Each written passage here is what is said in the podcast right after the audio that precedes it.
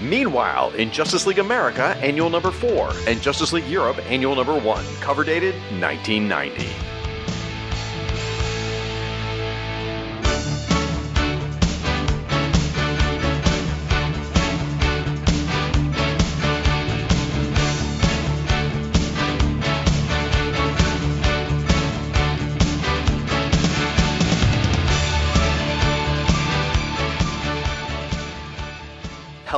And welcome to the Justice League International Bwahaha podcast, a proud member of the Fire and Water Podcast Network. This episode is another one of our Meanwhile episodes. Now, in these Meanwhile episodes, we take a break from the usual numbered issues, and uh, it gives us kind of a chance to look at the JLI outside of the monthly ongoing series. Now, in this case, we're going to be covering the annuals from 1990 for both Justice League America and Justice League Europe. By the way, my name is the Irredeemable Shag, if you were not aware, and I'm your host, but I have also brought along some friends. Now, each episode, I invite two different guest hosts to help me tackle the issues at hand. And, and, special information, guys, sneak peek for you. In this episode, a little later, we have got a very special guest who will be joining us for a brief chat. Someone from the creative team that actually worked on one of these comic books. It's very exciting. I cannot wait to get to that. But my first co host today is an artist, a former comic book blogger, a man I have shared a meal of barbecue with on more than one occasion, and he's a lover of Alpha Flight. Now, little tip for you people at home being an Alpha Flight fan will help you get on this podcast as a guest. Just keep that in mind. And the truly crowning achievement of this guest is his wife, Amy, lovely young lady, Amy's brilliant powers of observation when discussing both Power Girl and Jade of Earth 2 and their original costumes. Both of them had uh, holes in their chest in their blouse, if you recall. It was affectionately referred to as a boob window. Uh, Amy developed a theory that maybe Earth 2 is a trailer park. So thank you for that insight, Amy. Folks, please help me welcome to the podcast Amy's husband, Mr. Aaron Bias. How you doing there, buddy? Thanks for joining me here in the Antarctica Embassy. How you doing? I'm doing all right. I uh, made sure I wore my parka, or as we around the house, my "I'll see you in hell" coat. Right. And, uh, it is still a bit chilly. There's a dead guy with a sombrero frozen to a helicopter out there. Um, I'm doing all right. Uh, I mean, I've been trapped in a house uh, with my wife and three kids for nearly a year, and I'd probably push my own mother down to be able to take a trip or something. But you know, I don't live in Florida, so I've got that going for me. How are you doing? Florida's doing fine down here, man. Is there a problem? Uh, we haven't taken notice of that at all. Oh my gosh. Uh, yeah. So I, I, totally feel you, man.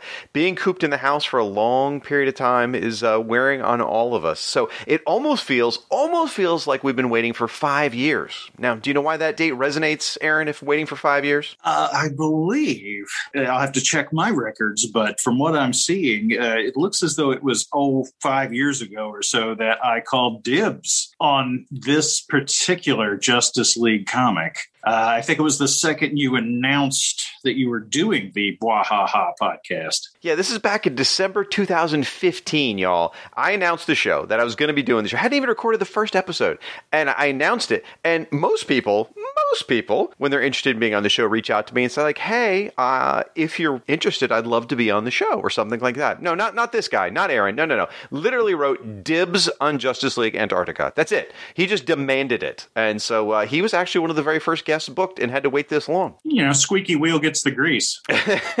Besides, were they all beating down the door to do Justice League Antarctica? I don't think so. Oh my gosh, you are so unaware of the following of Justice League International, sir. I have had to turn away so many people since then who have requested this particular issue. This is a, be- I'm not kidding. This is a beloved favorite issue by the fans. This is up there with Moving Day and, uh, and the French lesson and all the, I mean, people, this is one of the first things they talk about is Justice League Antarctica, just because it's absolutely bonkers. So yes, you you held a special spot with this opportunity, and you know since then I I, don't, I can't remember the timetable here whether we had already met and face to face and had eaten out, and we like our barbecue, Aaron and I, eh, when I would come visit you up in Ohio or not. But either way, so uh, congratulations, you held on to this long, and given that you've had five years to prepare, I expect you to be totally on point and be an amazing guest. Now that was annual three, right? Because that's what I was reading. Is Oh my uh, Of course not. I read Annual Four. It took a while to find a copy of it because they kept changing the title of the book. Uh, I did track it down. And you know, actually, to, to, add fuel to that fire, technically, this thing's not even the Justice League America annual. Technically, it's just called Justice League Annual Number Four. So right. you, have got Justice League America on the shelf, you've got Justice League Europe on the shelf. There's no Justice League book anymore. Technically, just called Justice League, and yet the annual kept the naming. Anyway, it's very confusing. And to make that even more confusing, yes, the book had at this point changed to Justice League America before this annual came out, but Justice League No Nothing, just Justice League, even though it was gone uh, and they put out this annual as Justice League, it's filed under Justice League America because it's the annual concurrent to the series that had already changed its name. Does that make sense? I, I, I followed it, uh, and I think everyone that's probably gotten this far along into the podcast followed it as well. But a stranger walking in off the street would have no clue because I mean, it gets so confusing with Justice League and then international and America mm-hmm. and Europe and oh, and then back to international. And oh, geez, oh, geez. You get a lot of foot traffic on podcasts. well, we could keep talking about this all day, but we do yes. need to thank our sponsors. Folks, this episode of the JLI podcast is sponsored in part by InStockTrades.com. InStock Trades is your best online source for trades, hardcovers, and other collected editions, all for up to 42% off with free shipping for orders of $50 or more.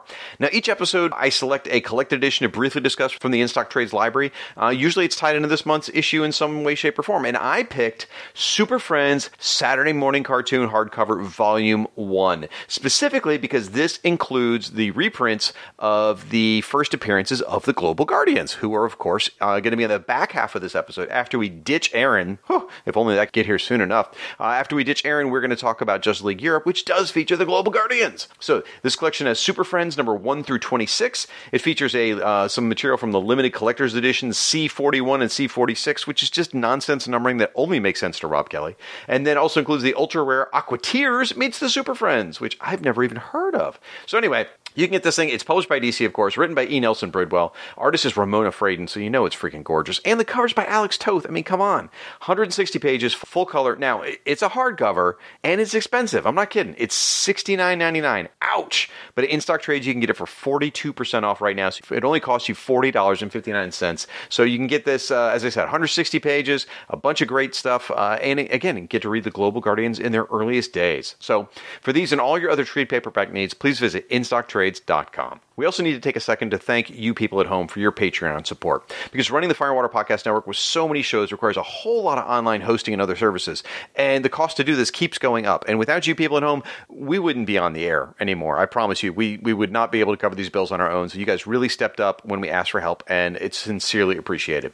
If you'd like to consider supporting shows like the Just League International Podcast, please visit our Patreon, which is patreon.com slash FW podcast. And uh, once you're there, you can see that at different tiers you get various rewards, one of which is you get mentioned on the show of your choice. And so we'd like to sincerely appreciate everyone's support, including these folks Bill Beer, Christopher K. Lewis, Danny Dowell, David Ace Gutierrez, Devin Clancy, George William, Gord Tolton, John Ross Haynes, Mark Baker Wright, Martin Gray, Matt Ev, Maxwell Traver, Mike Zamkowski, Roger Preve, Rudy Castillo, Sean Ross, and Tim Price. Again, our thanks go out to all of our patrons, and especially you folks who have chosen the Justly International as your show. Again, please visit our Patreon at patreon.com slash FW Podcast podcast. Now, go on the social medias, folks. We want you to participate in this discussion. Use our hashtag PoundFW Podcast or just tag us at JLI Podcast. I need to hear your love for Just League Antarctica. You guys need to school Aaron. He didn't think this was a big issue. Oh my gosh. You guys need to tell him why you love this issue. Also, go out to our website again, which is firewaterpodcast.com slash JLI. Leave your comments there. At the end of the show, we always do Justice Log where we talk about your comments from the previous episode. So I want to hear from you guys about why you love this issue. So, Aaron, this is the part of the show where we get to talk to the guest. Unfortunately, that is you. So, just curious, what is your personal origin with the JLI? How'd you discover the book? How'd you fall in love? Well, I first became aware of the JLI, or just the Justice League, I guess, uh, through my cousin Scott. Uh, every summer, he'd uh, come down to visit my grandma and grandpa, and he'd stay for a week. And uh, he was a huge DC fan. Now, I grew up with the DC superheroes. I grew up on Super Friends, etc. But this was like the mid '80s, so I was firmly entrenched in uh, in the Marvel camp at that point, uh, as Marvel was uh, '80s rebirth or whatever. But Scott introduced me to the Mayfair DC Heroes game. Uh, he, uh, he's the one who introduced me to the Suicide Squad, the supervillain Suicide Squad, not the military book. And uh, most memorably, he introduced me to the Justice League, not the Justice League of anything, just the Justice League. And that's where I first met Guy Gardner, Booster Gold, Blue Beetle, Mr. Miracle. Uh, Ice Maiden and Green Flame, I vaguely remembered from, as you mentioned earlier, the Super Friends, because that was where the Global Guardians had debuted, and they were both members of the mm-hmm. Global Guardians at the time. Although oddly, I, I the thing I took away, I took away two characters from that more than anything, probably because I was like seven. That was like Bushmaster and uh, Jack O' Lantern. All right, yeah, we'll be talking about them on the back half of this episode. Oh, I'm sorry, I'm missing out on that. Um, yeah, I, I, vaguely remembered uh, Martian Manhunter. I, I, I really only knew of him because I'd been baffled by him when his superpowers figure came out. There were commercials and and Martian Manhunter, and I was like, "Who's that guy?" I him up, and my cousin was like, "No, he's been around since the '50s," and I'm like, "Oh, really?" Hmm. The first issue of, of Justice League I bought, I bought annual number two because it was guest starring the Joker, and that was back when the Joker was still just kind of a fun, slightly scary Batman villain and not stealing people's faces. Um, but I, it was it was so much fun. I was just instantly hooked, and I, I really I remember Martian Manhunter's Oreo addiction really set the tone for me of how this book was going to run, and so I started picking it up on the regular. That's awesome. So did you stick with it for a long time? Did it did it stay part of your DNA, or was it you just kind of moved past it? Where where where where did it go from there? I'm trying to remember whereabouts I dropped off. I know I read it well after the split uh, into the two books. I mm-hmm. started both books. I was sad that Maguire had kind of disappeared for a while. I was kind of enamored of Bart Sears. Sure. But I think I, it probably was after I went away to college that I kind of had let it drop. See, that's how it works. You, you discover girls, comic books get left behind. That's why I still read comics. It's it's also hard to pick up regular stuff when you live in a dormitory downtown, miles and miles away from a comic shop, and uh, you don't have a car. well, did you did you hang around long enough at least for this annual? Oh yes, no. I okay, there this, we go. I had I had uh, this one and probably a couple after this. So. There we go. Good to hear you were there on the ground for this one because, as I said, people love it. Aaron, jeez, all right. It's obviously one of my favorites since I, you know, secured this five years ago. secured as in barged his way in. All right, folks, we're going to get into this. So if you can't seem to locate your copy of Justice League Antarctica uh, or Justice League America Annual Number Four, whatever you want to call it, uh, you can go out to our website, which is fireandwaterpodcast.com slash JLI. There we will have a gallery post where we'll post some of the images from this issue, not all of them. I mean, geez, people, just go buy a copy of it. In fact, it's in the uh, omnibus that just came out, so you can get it there too. All right, so this is Justice League America Annual Number Four, although officially in the indicia, it's Justice League Annual Number Four. Published by DC Comics. Cover is simply 1990. It doesn't give a specific month, but it was on the shelves February 27th, 1990. Cover price is $2, eight shiny quarters. Now that's uh, about twice the price of normal issue, but you get 56 pages of story. Not bad. Cover is by uh, Kevin Maguire and Joe Rubenstein. There's a couple names we haven't heard in a while and probably made uh, little Aaron Bias very happy since he hadn't seen Kevin in a long time. Uh, Aaron, why don't you describe the cover to us? Well, the cover, it starts at the top. It's got a kind of a yellow strip with like red sprinkle pattern in it, a very 80s design motif almost kind of uh, reminiscent of the uh, old checkered go-go stripe, but totally not. Um, and then it features uh, the tagline: "They said it shouldn't be done, but that never stopped us before." And then the logo is the standard JLA logo font but uh, Antarctica has been rubber stamped over the word America. The image, we're given a back view of the now recurring comedy foils, the Injustice League, Major Disaster, Clock King, Multi Man, Cluemaster, and Big Sir. Big Sir has turned three quarters and is looking to his right at an incompetent Green Lantern, Nort, who is speaking behind his hand conspiratorially, saying, uh, guys, don't look now. But as he looks into the camera with his left eye, It's brilliantly done. I mean, we're looking at the back of everyone's head, which is absolutely hilarious. I mean, if you didn't know the, you know, the Maguire, uh, by this point already famous Kevin Maguire cover of Justice League number one, because, you know, it's already been homaged in Justice League International number 24 and Justice League Europe number one. If you weren't aware of the Kevin Maguire standard of that style, this cover would probably confuse the heck out of you. Why is everyone back turned to the camera kind of thing? But it, I think this one really kind of sets the stage for so many parodies to come because it's like this is the first one, I think, at least to me, where they do that cover and they say, hey, we could poke fun at this pretty hardcore. And I, I think it works really well for that. You know, it, it does. Uh, and it, it's funny because it sort of like breaks most of the rules of cover design. Uh, you know, turning your back to the audience is always kind of a no no. Uh, you want to avoid back or over the shoulder views unless it's, you know, supposed to be a mystery who you're looking at, that sort of thing. Um, and then, of course, Maguire Kevin Maguire's known for his like faces his wonderful facial expressions and and uh, and, the, the portraits of all the characters. So it's really funny that uh, everybody but Big Sir and Nort are like turned away. You can't see them at all. You just see the backs of their heads. That that stark white background uh, creates a really effective negative space, and it kind of brings the focus onto the characters, onto the figures, and it also kind of foreshadows the location of the story. Ah, that's clever. I didn't even think about that. Yeah. Now Maguire was really good at always using uh, a solid color background, like not very busy background, solid color. We saw a lot of that through his entire run, but having it be white is brilliant. I need to think about the snow. Yeah, good call. Yeah, yeah. Oh, I was just going to say the composition, the way they were arranged, really leads your eye like pretty effectively straight to Nort. You know, you follow that kind of a, a Z trail right over to Nort, which is where you need to be. It's interesting, I, I just noticed this very this very second. Looking at this, if you look at Major Disaster, his arms are not at his side; they are clearly crossed, which is exactly the position Guy Gardner was in, which was the front position of Justice League number one. So he's doing the Guy Gardner.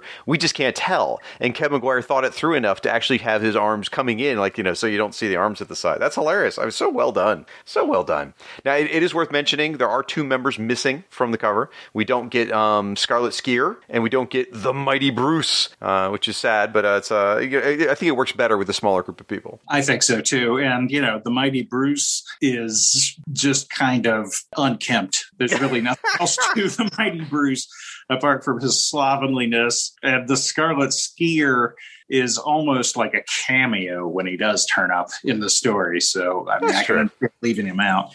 And actually, Bruce, uh, given the, the how little you see of the people, he'd probably be mistaken for a woman actually from the back because he's got the long hair and you can't see a scruffy beard or glasses or anything. But right. just addressing the yellow strip for just a second across the top, uh, the annuals of 1990 all had this sort of confetti strip across the top. This one's yellow; it would be different colors on other other ones, but that was uh, their attempt. I, I, guess it's like a poor man's go-go checks. I'm not really sure, but uh, yeah. All right, let's get inside this thing, folks. Plot is by Keith Giffen. Script is by J.M. DeMatteis. Penciler is Mike McKone. Inker is Bob Smith. Letter is Bob Lappan, Colorist is Gene D'Angelo. Assistant editor Kevin Dooley. And editor Andy Helfer. Now, the issue itself is called What's Black and White and Black and White and Blue, and it just stops there, running off the page. I assume it just continues black and white, black and white, black and white. But why don't you go ahead and start us off? Okay, we begin with major disaster and Big Sir waiting in line at the unemployment office. It's the 80s, and despite all the wealth that should be trickling down, times are tough for D list supervillains.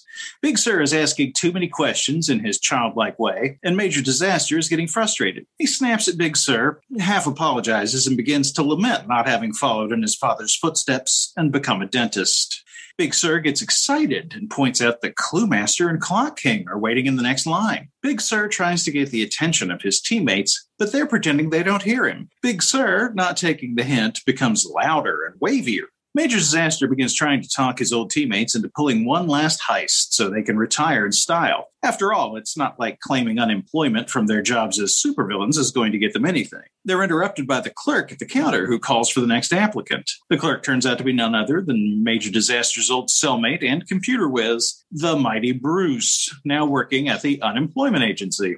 Bruce helps them locate Multiman, who's working as a butler for a delusional senior citizen. Multiman wants nothing to do with the Injustice League. Unfortunately, Big Sir, wanting to cheer up the sick old lady Multiman works for, tries to take her an extra pillow. When the paranoid senior awakens to find a hulking giant standing over her with a pillow, she dies of shock. Well, she's only mostly dead, but she does fire Multi-Man. With the entire Injustice League now unemployed, except for Bruce, presumably, they go forward with their plans for a big heist, robbing the Metropolitan Museum of Sundries, where the world famous Dooley Diamond is currently on display. Things do not go according to plan, however, as the Injustice League burst into the museum in the midst of an armed robbery of a charity gala. The robbers are foreign terrorists who mistake the Injustice League for heroes and open fire. Being shot makes Big Sir angry. One thing leads to another, and before you can say Bialya, the Injustice League are front page news as heroes. The Injustice League are bemused by the way things turned out, even expressing having enjoyed being admired and respected for once. But they're still unemployed and broke. What options do they have? At Major Disaster's suggestion, the Injustice League approached the JLA to offer their services as heroes. They're serious, sincere, and they do have superpowers.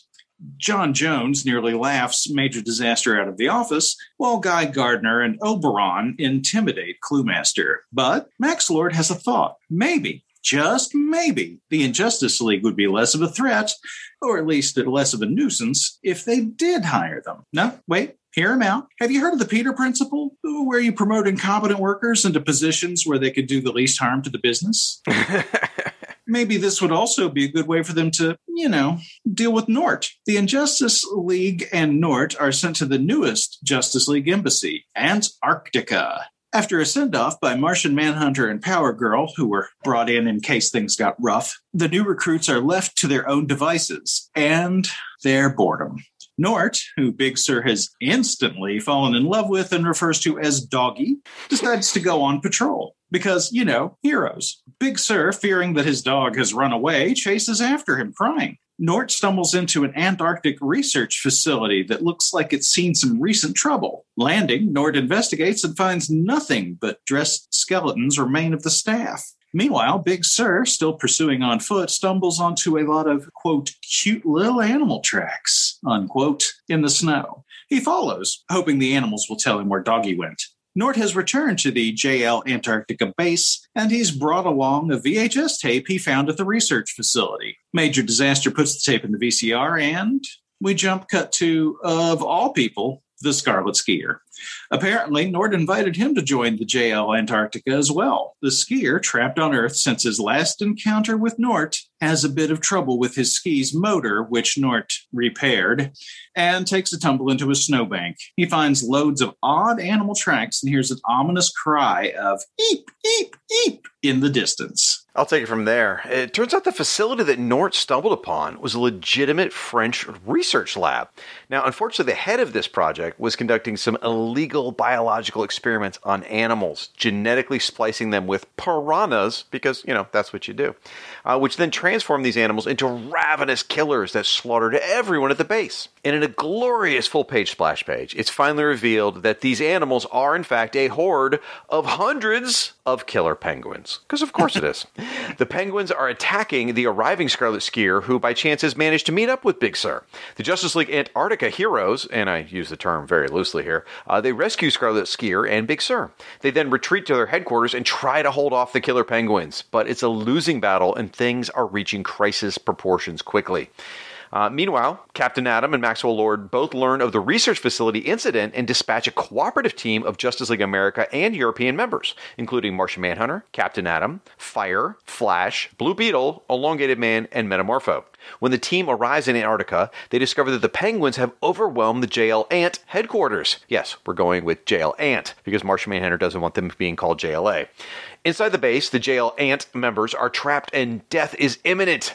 Major Disaster makes a momentous decision. He says, I just have to be free and clear to use my powers to its fullest extent. It's time, once and for all, that I prove that I've got what it takes to be a hero.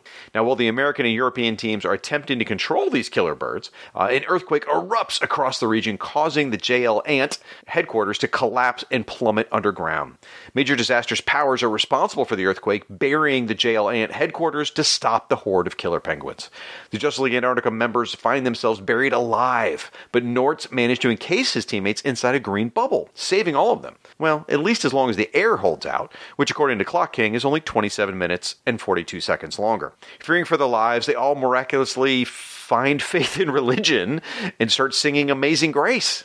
Because of their awful singing, Elongated Man is actually able to locate the team and they are rescued. Later at the JLA, and I mean Justice League America, embassy, Maxwell Lord reviews the Justice League Antarctica Charter, and in another brilliant full page splash panel, uh, we get a memo that reads simply To all embassies from Maxwell Lord regarding Justice League Antarctica. The memo simply reads Never mind. Signed, Maxwell Lord. The Antarctica team is disbanded, uh, but we end up with eight profile pics at the very end, one of each member, uh, and Nort is wearing Groucho Marx glasses with a nose, a mustache, and holding a cigar. Each member has some hilarious text explaining what they're up to now, like major disasters in dental school, and Big Sir won a game show, and Scarlet skiers looking for work on the slopes of uh, Aspen, Colorado, and, and so on and so on. And then a very small next issue box at the bottom says, and it's got a lot of words crammed in here says, so ending the stirring saga of Justice League Antarctica. Unless, of course, sales in the issue are really good, in which case all the stuff we just told you on this last page isn't true, and you can expect a new monthly series and a half a dozen miniseries, and at least two prestige format books. And let's not forget the TV movie and the action figures, and Helfer's raise. And if Helfer gets a raise, then how about Giffen and DeMatteis? And what about Bob Lappan? I mean, you know how hard it is to cram all these words into such a small space? And then there's that Dooley guy. So uh, they they had a lot of fun going on here with this thing. This oh, it's such a hoot. So all right, I think it's fair to say we probably both love this, but I want to get your feedback. Why don't you, why don't you tell me some highlights from this issue for you? Uh, well, first of all, before I move on to that, I do want to comment that I like the self awareness of at least two prestige format books because they were such a big deal. Like at the time this was out, every every week somebody was getting a prestige format book by somebody you may not have even heard of, but it was painted in watercolor and came yes! perfect. You're absolutely correct. um, some of the things that I that I noticed that I thought were pretty funny. Uh, Multi-Man's employer is named Mrs. Cripplebush. what a horrible name! It is a horrible name. Under under team affiliation, Nort's JLI profile doesn't list him as a Green Lantern. It lists him as a member of the ASPCA. Uh, the sign in the foreground of the top panel on page 25, when Nort arrives in the uh, the ruins of the French research facility, says in English, "You don't have to be three foot tall and have a beak to work here, but it helps." Which is, of course, more foreshadowing for the penguins. I never noticed that. That's hilarious. The destroyed lab and the tunnel dug through the floor, of course, nods to 1982's The Thing by John Carpenter. And then I, you know, I love that the Scarlet Skier, who obviously was meant to be a parody of the Silver Surfer, but I Oh, love yeah. that when he first when he first shows up, he's monologuing to himself. He's like just shouting exposition to himself as a as a complete parody of like 70s Silver Surfer dialogue. They really tapped into something there with that Silver Surfer mocking on him. But we covered an issue a little while back with Scarlet Skier, and yeah, they they've really got a feel for that, and it's really hilarious. Oh, one more thing I noticed uh, just a little bit before we were recording. There is in the videotape, when they watch the videotape uh, of the French scientist, Mm-hmm. he refers to someone named Schmidlap, Right? Yeah, I, I noticed that. which I assume is some sort of reference to Commodore Schmidlap, who was that was an alias of the Penguin in uh, the 1966 Batman. Oh my god, that's brilliant! I see. I, I knew I knew the name from somewhere, and I just assumed it was you know pop culture somewhere. But that is genius. Yeah, I don't know if uh, Maurice and Jean are references to anything else or Jean, but I couldn't I, I couldn't find anything on that. But uh, yeah, Schmidlap has got to be a nod to Burgess Meredith. Oh yeah, well, Jim DeMatteis is not going to miss a chance for a pop culture reference, especially one that ties to penguins. So, oh my gosh, I I spent a ridiculous amount of time trying to figure out if these penguins were connected with Lobo's killer penguins later. Uh, I can't find a correlation here, but both are by Giffen, so it seems like how could they not be connected, right? That does seem that does seem likely, definitely. So, all right, I I'll trip hammer through my notes here too. So, like the issue title is uh, what's black and white and black and white and black and white and black and white. I, I didn't get it at first. I thought because it cuts off. This is BL. I thought maybe they're trying to say black and white and blue, and then I realized, okay, no, it's black and white repeating. The only thing I could find, I googled this, and maybe maybe you're going to give me a I should have had a V8 moment here. I don't know. The only thing I could find was a, a, an old joke that goes, "What's black and white and black and white and black and white and black and white?" And the answer was a penguin rolling down a hill, which is rather funny. I don't know if that's what this is connected to. I, I don't know if there's another reference that I'm just not picking up on. I don't know. Uh, you know, that's a uh, a pretty common setup. The uh, you know zebra jokes and uh, right. Whatnot. No, I mean that's obviously like referring to the penguins. Yeah. So all right. So we'll go with that. All right. Uh, there's some nice nods in here. I, I, you know they, they call it the Dooley Diamond, which is of course named for Kevin Dooley. Uh, it, it, doesn't acknowledge in the credits that Giffen did the breakdowns, but looking at this closer, he must have because it's there's a lot of nine panel grids here, and Mike McKone was still a fairly young artist at the time. Uh, so I'm thinking that's got to be Giffen's breakdowns on this thing. I, I, I, guess I should look go back and look see if there's a lot of butt shots because Giffen had a fascination for butt shots. So I don't know. Um, so sometimes it's just weird. Little panels just stick out at me that I just absolutely adore. Like on page six, there is a panel. It's in the bottom half of the page in the middle, and it's it's stupid. I don't know why these things stick out at me, but it is it, the the two members of the Injustice League aren't getting along, and it's Major Disaster and Clock King. It's a real tight shot of their faces, and they're facing each other and sort of mouthing off at each other. But because Clock King's mask is so ridiculous, it's hilarious seeing them face to face because it's you know a profile of Major Disaster, and then it's a profile of half of a clock face, which is just hilarious to me. I know it shouldn't stick out in my mind, but it does. Oh, it, it, there's something about Clock King's costume that in in these books, because of the the body language and the tone of the of the work, Clock King's costume just comes off as completely absurd, like a like a kid in a pair of jammies or something. so we should talk about this. So, all right. So uh, for those of you who at home don't realize, Aaron used to run back in what we call the medieval days uh, a blog all about Green Arrow. And as I understand it, as I was informed right before we began recording, that Clock King is actually a former Green Arrow villain. Is that correct? That's correct. Uh, he uh, he started as a Green Arrow villain. Uh, he predates the Clock King of the Batman '60s show. Uh, the story with the Clock King with Green Arrow is from I think the 50s, maybe the early 60s. Uh, I think it's one of the Lee Elias drawn Green Arrows, uh, pre pre beard Green Arrow and uh, Clock King. He's trying to pull some kind of scam because he knows he only has six months to live, and and yada yada yada. Um, and then he reappears in the '70s in a World's Finest. I think uh, the story was uh, written by Paul Kupperberg, in the same uh, Clock King comes back. So we all know the Clock King and think of Clock King as a Batman villain because of the Clock King on the Batman TV show, and then later Batman the Animated Series kind of made their own new distillation of Clock King, and that was popular enough that Clock King just sort of found his way back into the comics. But uh, the original Clock King is this guy, and he was a Green Arrow villain. He's probably the earliest recurring villain Green Arrow has. That's crazy. Now, did he dress like this back in the, the back yeah. in the day? Oh yeah, this is lifted straight from from his original appearance. He had this like whole leotard covered in tiny clock faces, and the cape and the mask that looked like a clock face. That is glorious. That is absolutely glorious. I, I never thought we'd have or like a halfway serious conversation about the Clock King. That's Well, it was time. Oh my gosh. Oh, wow. That was a groaner. I hope the people at home heard that. That was really bad. Shame on you, sir. Shame on you. Um, a couple other things, just fun little nods. There's a Daily uh, Planet newspaper in here, and a list of writers MJ DeMatteis, which is cute, of course. The photography credit is given to P. Porker, which, of course, is Peter Porker, the Spectacular Spider Ham. Everyone loves that. And, and, you know, back then, he was, I guess the Star Comics line was probably over by this point, but now, of course, course, we're all thinking Spider Verse, but it's uh, glorious to see him again. Loves me some Peter Parker. Absolutely.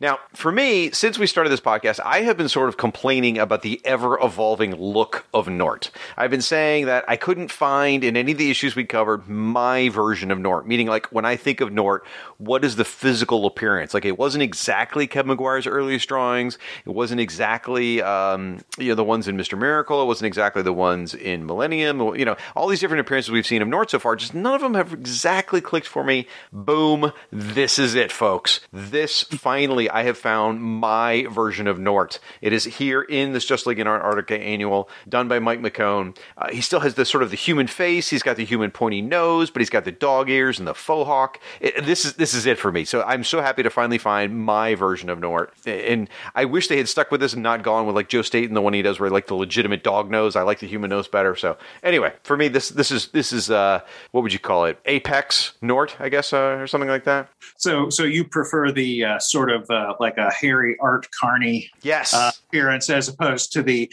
like kind of bushy handlebar mustache slash schnauzer muzzle Nort that we see in a lot of the other uh, interpretations. Yes, that is the version that Joe Staton really. Uh, I can't remember if he was the first one who drew it that way, but he popularized that version certainly with the mustache and the dog snout and all that. No, the Art Carney version is absolutely my version of Nort, and that's how he's intended to start with. I mean, he's, uh, you know, J.M. DeMatteis has gone on record saying that Nort is a combination of Ed Norton and Woody Allen, and so that's that, that's that's Nort to me. I, I, definitely got the Art Carney. I didn't get the Woody Allen, but now that you say that, I, I can see it in his like rambling dialogue about how like he was kind of a loser growing up. Exactly. He just kind of it you're right. It's a ramble. It just keeps going and going. Yeah, exactly. Um, Nort makes a great reference in this uh, when he, he, mentions the Batman movie, which is fun, very timely. Always fun when you see a reference to that. Uh, now, I got a question for you. Uh, they make a joke here on page 35. Uh, someone talks about a slow descent into imbecility, and Nort says, "Imbecility? That's just outside of Cleveland, ain't it?" Now, that's Ohio, and you're in Ohio. Is that? Are you from Imbecility, Ohio? Is that because that would track? Well, uh, one would think. Uh, actually, I, I, was born in Cincinnati, although, despite the rumors that that nasty, nasty chili with nutmeg and allspice in it comes from Cincinnati, I would think imbecility, Ohio, would be a much more likely origin. That's a dig against me, folks, for those of you, you at home who don't realize, because I came to Ohio and some good friends took me out to Skyline Chili, and I absolutely adore it. And uh, Aaron has not led me here at the end of it since. So thanks for that. Um, other great stuff. Mike McKone did some great stuff here. On page 18, there's a giant table the Justice League Antarctica team have, and embedded in the table, and I just noticed this as we were recording, it says JLA, because you know Justice League Antarctica uh, looks really nice. I wish I had a table like that. We should get that for the for the embassy here. now we've also spent a lot of time in various episodes talking about in Justice League Europe, Wally West uh, being a sleazeball and hitting on inappropriately on Power Girl and how he takes it too far, and then Bill Messner Loebs came along and scaled it back quite a bit. Well, here Wally hits on Fire. Now, Fire turns around and puts Wally in his place, basically threatens his life. And Wally immediately drops it, which is great. It sort of shows that Wally's flirting, uh, well, it technically is unwelcome and probably inappropriate in the workplace, but it shows that his flirting doesn't really have any malice behind it. He's not willing to go too far with it. Whereas, you know, by contrast, Guy Gardner is disgusting with his flirting and never stops. So I think it's sort of, this is a good example of showing Wally, you know, he's flirting with a girl, but when she says no, he's done. So it's, it's, it's a little bit more acceptable for behavior, I think. Nice. So I got a question for you. Yes. Multi-Man's got these manic mood swings, right? Mm-hmm. High, you know, really high depression, really high cheerfulness, really high anger. And now it's funny. I mean, it, it genuinely the jokes are funny and it's, it's sort of hilariously used in the story.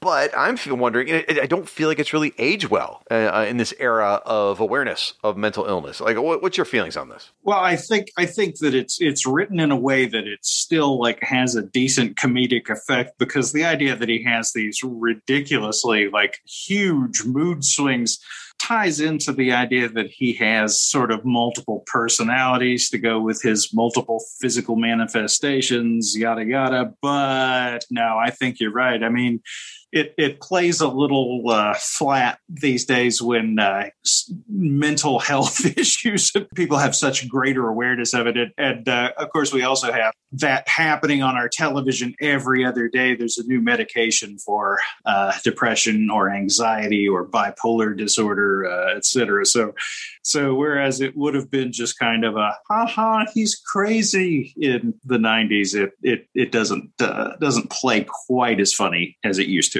yeah I I, I thought that's where I was I mean that's where I'm falling so I, I thought that's where it was as well I uh, I'm sorry because it is cleverly written I mean it's it's used mm-hmm, effectively mm-hmm. and funny in the story but it's just probably inappropriate so it, it just it, just a little cringe not not a not a big cringe not like what we do with Guy Gardner because Guy Gardner is clearly Oh. has mental damage from being in a coma and all the uh, all things that's happened to him, and everyone else just sits around and laughs. Like at no point has everyone ever said, you know, Guy, you might want to seek mental help. He's just Yeah. so.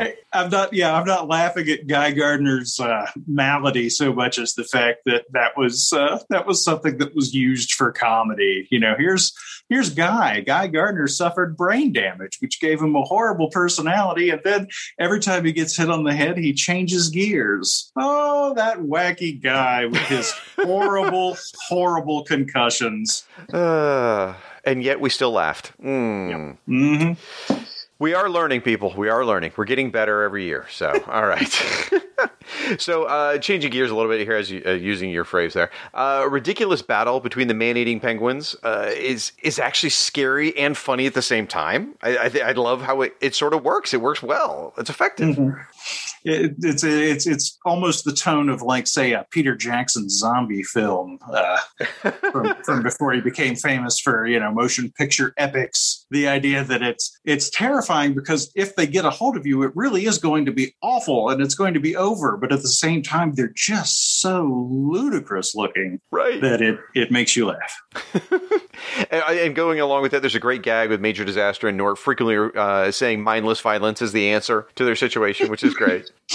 Now, I do want to mention about Major Disaster. So he uses his powers to collapse the entire Justice League Antarctica embassy. You know, it, it, it literally crumbles into the ground into like a sinkhole sort of thing. And he, he does this to stop the penguins. He, it, it's very, it's effective and it's very impressive.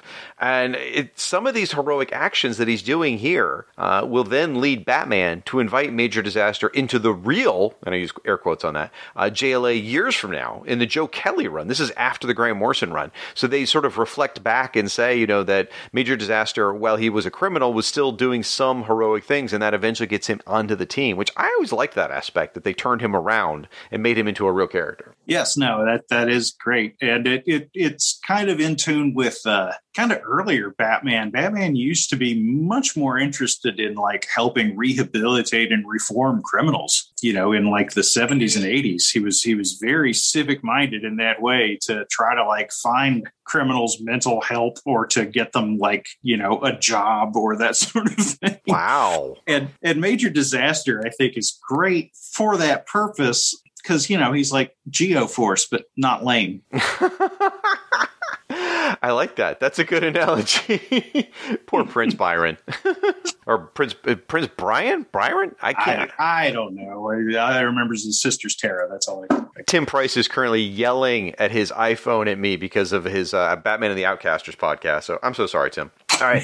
so uh, overall, I personally think that this annual is still very, very funny. Uh, I think Moving Day and the French Lesson and the Furballs Part One are, are probably funnier from the the idea of the brilliant dialogue and the situational comedy. But this one, for like overall screwball plots of just like what am I reading? This one is probably the most outlandish and is still absolutely hilarious. I love it.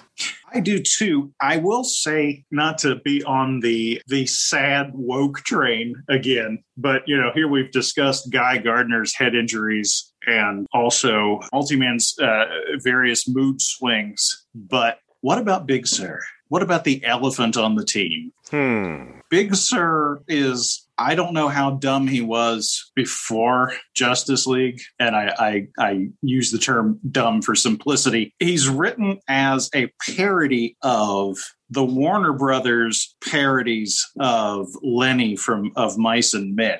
Ah. Especially when he's like after Nort the doggy and he wants to find the cute little animals because maybe they can help him find doggy. And Oh, I didn't put that together at all. hmm So so yeah, um, he's he's kind of you know he's he's written for comic effect, but but he's mentally disabled. yeah, you're right. Um, back then, they would have uh, simply referred to it as simple or something like Yes. that. Um, Yes. They they do talk about that at some point, and maybe even it's in here. I can't remember. They do talk about that uh, he had like a oh gosh, I'm trying to remember a super advanced pituitary gland, which made his body keep growing, but kept his mentally at like age eight eight or something like that. Yeah, that sounds about right. But I mean, you know, that's he's still a very useful member of the team. I'm not, I'm not, you know, casting aspersions on that. I just think it's like, you know, the way it's written, where he's, you know, come on, he's out, uh, he's out in the snow building a doghouse for Nort, like you know, two seconds after they get there. So yeah, it, it, he has a very difficult history anyway. I mean, there was similar plot lines in the Flash where uh, he was, as I recall, mentally handicapped, but he he beat Barry within an inch of his life. I mean, he literally mangled Barry Allen's face so bad he had to have reconstructive surgery. So there, there's a long history of Big Sir in, in, complicated things. So yeah, okay. You you, you mentioned you, you bring up a good point there too. Uh, I didn't didn't want to bring the room down. It just uh, it was it was kind of bugging me like this evening. I was like, that's a little weird, but you know, he is what he is, and and frankly, he's still a much much better character than Blockbuster. So yeah, no, that's fair. He has and, and we have to judge it with the the lens of a thirty year old comic. You know, oh, exactly. Now there is going to be certain morals and and uh, you know mores that we would judge it by by today's standards as well. We can't help but not live in today. But for the most part, if we judge it from what it was in 1990, uh, it, it it's a straightforward, hilarious comic. Oh yeah, no, and and it really doesn't having having grown up during that time period. It doesn't really bother me. I don't want to you know make it sound like I'm out here striking a blow against this this horrible comic or something. It's just kind of funny because yeah, it's it's uh, it's one of those things that's starting to like become the sort of thing that you're like, hey, wait a minute. yeah, no. Again, all fair points. You're absolutely right. Now, I will say, uh, stepping away from that, just uh, the, the, I want to make a comment about the creative team and how incredible they are, because this issue featured eight characters that aren't even part of the normal Justice League team. That's who the focus of the issue is, is the Antarctica team. And yet, mm. e- even though these aren't the characters that we follow every month, it's hilarious and it's wonderful. And, and I don't mind that our main heroes are barely in the story. I mean, that's the power of this creative team is that they can put together a story about people you barely know, and it still makes for an enjoyable damn comic. Oh, absolutely. It's it's a, a great piece of storytelling. It's definitely annual material. It's it's funny because it fits into the continuity better than a lot of annual like throwaway stories do, uh, and it's it's just purely silly. But at the same time, it is a great uh, exercise in saying, well, what if we take those guys that the Justice League laugh at and make the whole story about them. Right. And you know, and that's another interesting point too is that by showing these completely inept people. I mean, these normally normally the Justice League we all sit there and point and laugh at them because they're morons, right? Mm-hmm. But in this case, the here comes a, a, group of people that are even more moronic and it actually makes the Justice League more look more capable by comparison. oh yeah, Blue Beetle and Booster Gold look like uh, you know Batman and Superman compared to the Injustice League. Right.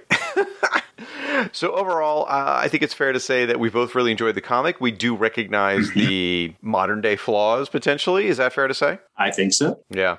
So, okay, folks, this is the moment I promised earlier. Uh, we are going to take a sidestep for just a moment because I have got a very special surprise. Uh, I'm about to play some audio recorded earlier, and this is me sitting down to talk with, I'm not kidding, one of the artists for this comic. Yes, one of the people that helped draw this comic book is here on this episode to help us discuss Justice League America Annual Number Four. I'm so excited, folks. So sit tight. Here it comes. One of the artists.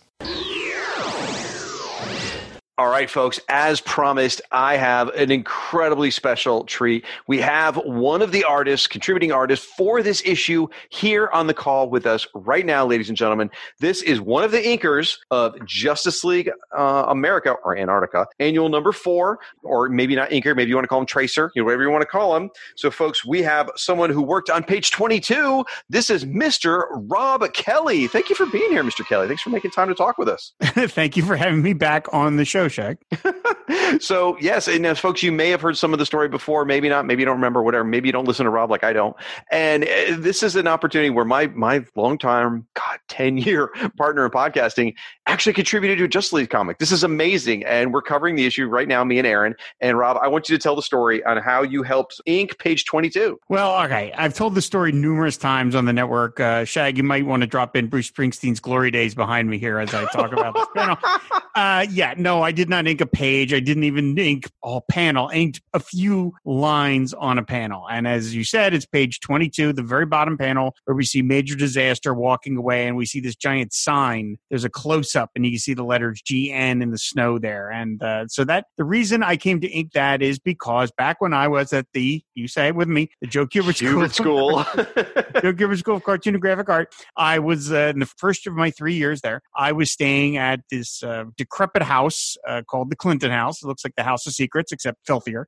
And um, staying with us uh, overnight, Thursday nights to Friday nights, was the legendary anchor artist Tex Blaisdell. Uh, really one of the great guys to one of the most great, like sort of uh, great raconteurs of comic books. Had great stories.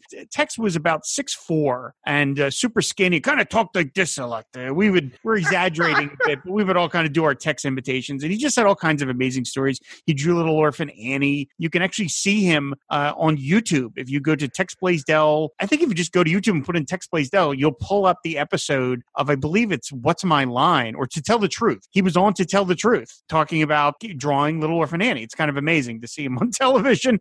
Um, but anyway, Tex taught on Thursdays and Fridays, and because he didn't live in the area, he would come teach Thursday and then stay over in the Clinton house on Thursday nights and then teach Fridays and go home. So he stayed uh, stayed overnight with us, and so we got to hear his stories because he would be in the kitchen all the time, smoking cigarettes and eating yogurt. And you know, we would just there. what a combination. Yeah, what a combination. We would just sit there and listen to him tell stories about, you know, punching out an editor or like, you know, uh, quitting on the Jack of Hearts comic book once he found out the costume was too complicated.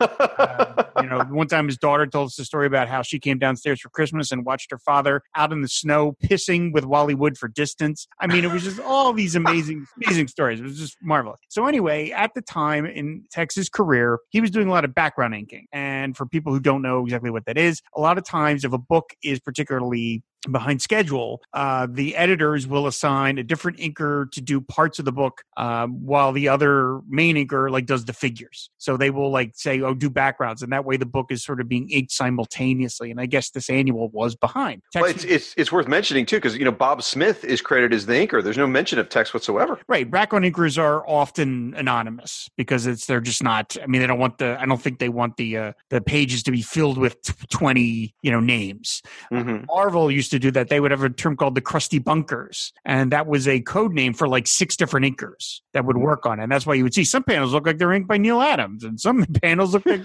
by, you know, Larry Hama or some whatever. Manny Hands, I remember Yeah, that. or, right, Manny Hands, right, exactly. Or sometimes they would just say the Marvel bullpen. But anyway, Tex was doing background inking for these pages and he had them out on the kitchen table. And, you know, for a lot of us, this was the first time any of us had really seen comic book original art uh, as it was being produced. I mean, I'd seen pages, you know, in conventions and stuff, but this was the first time I'd seen them like in production. And it was, you know, pretty cool. I mean, it was what I wanted to do for a living at the time. And seeing this stuff as it was being uh, worked on was just pretty heady. So, anyway, Tex is sitting there with his lab board and his uh, pen and his ink, his bottle of ink, and he's working away. And I come in to, I don't know, get, get food or whatever I was doing. And he's like, and we start talking to him. And uh, he says, Hey, uh, so I look at him like, What are you working on, Tex? And he says, Oh, Justice League or whatever it was. He might not even know what it was. He probably didn't. Right.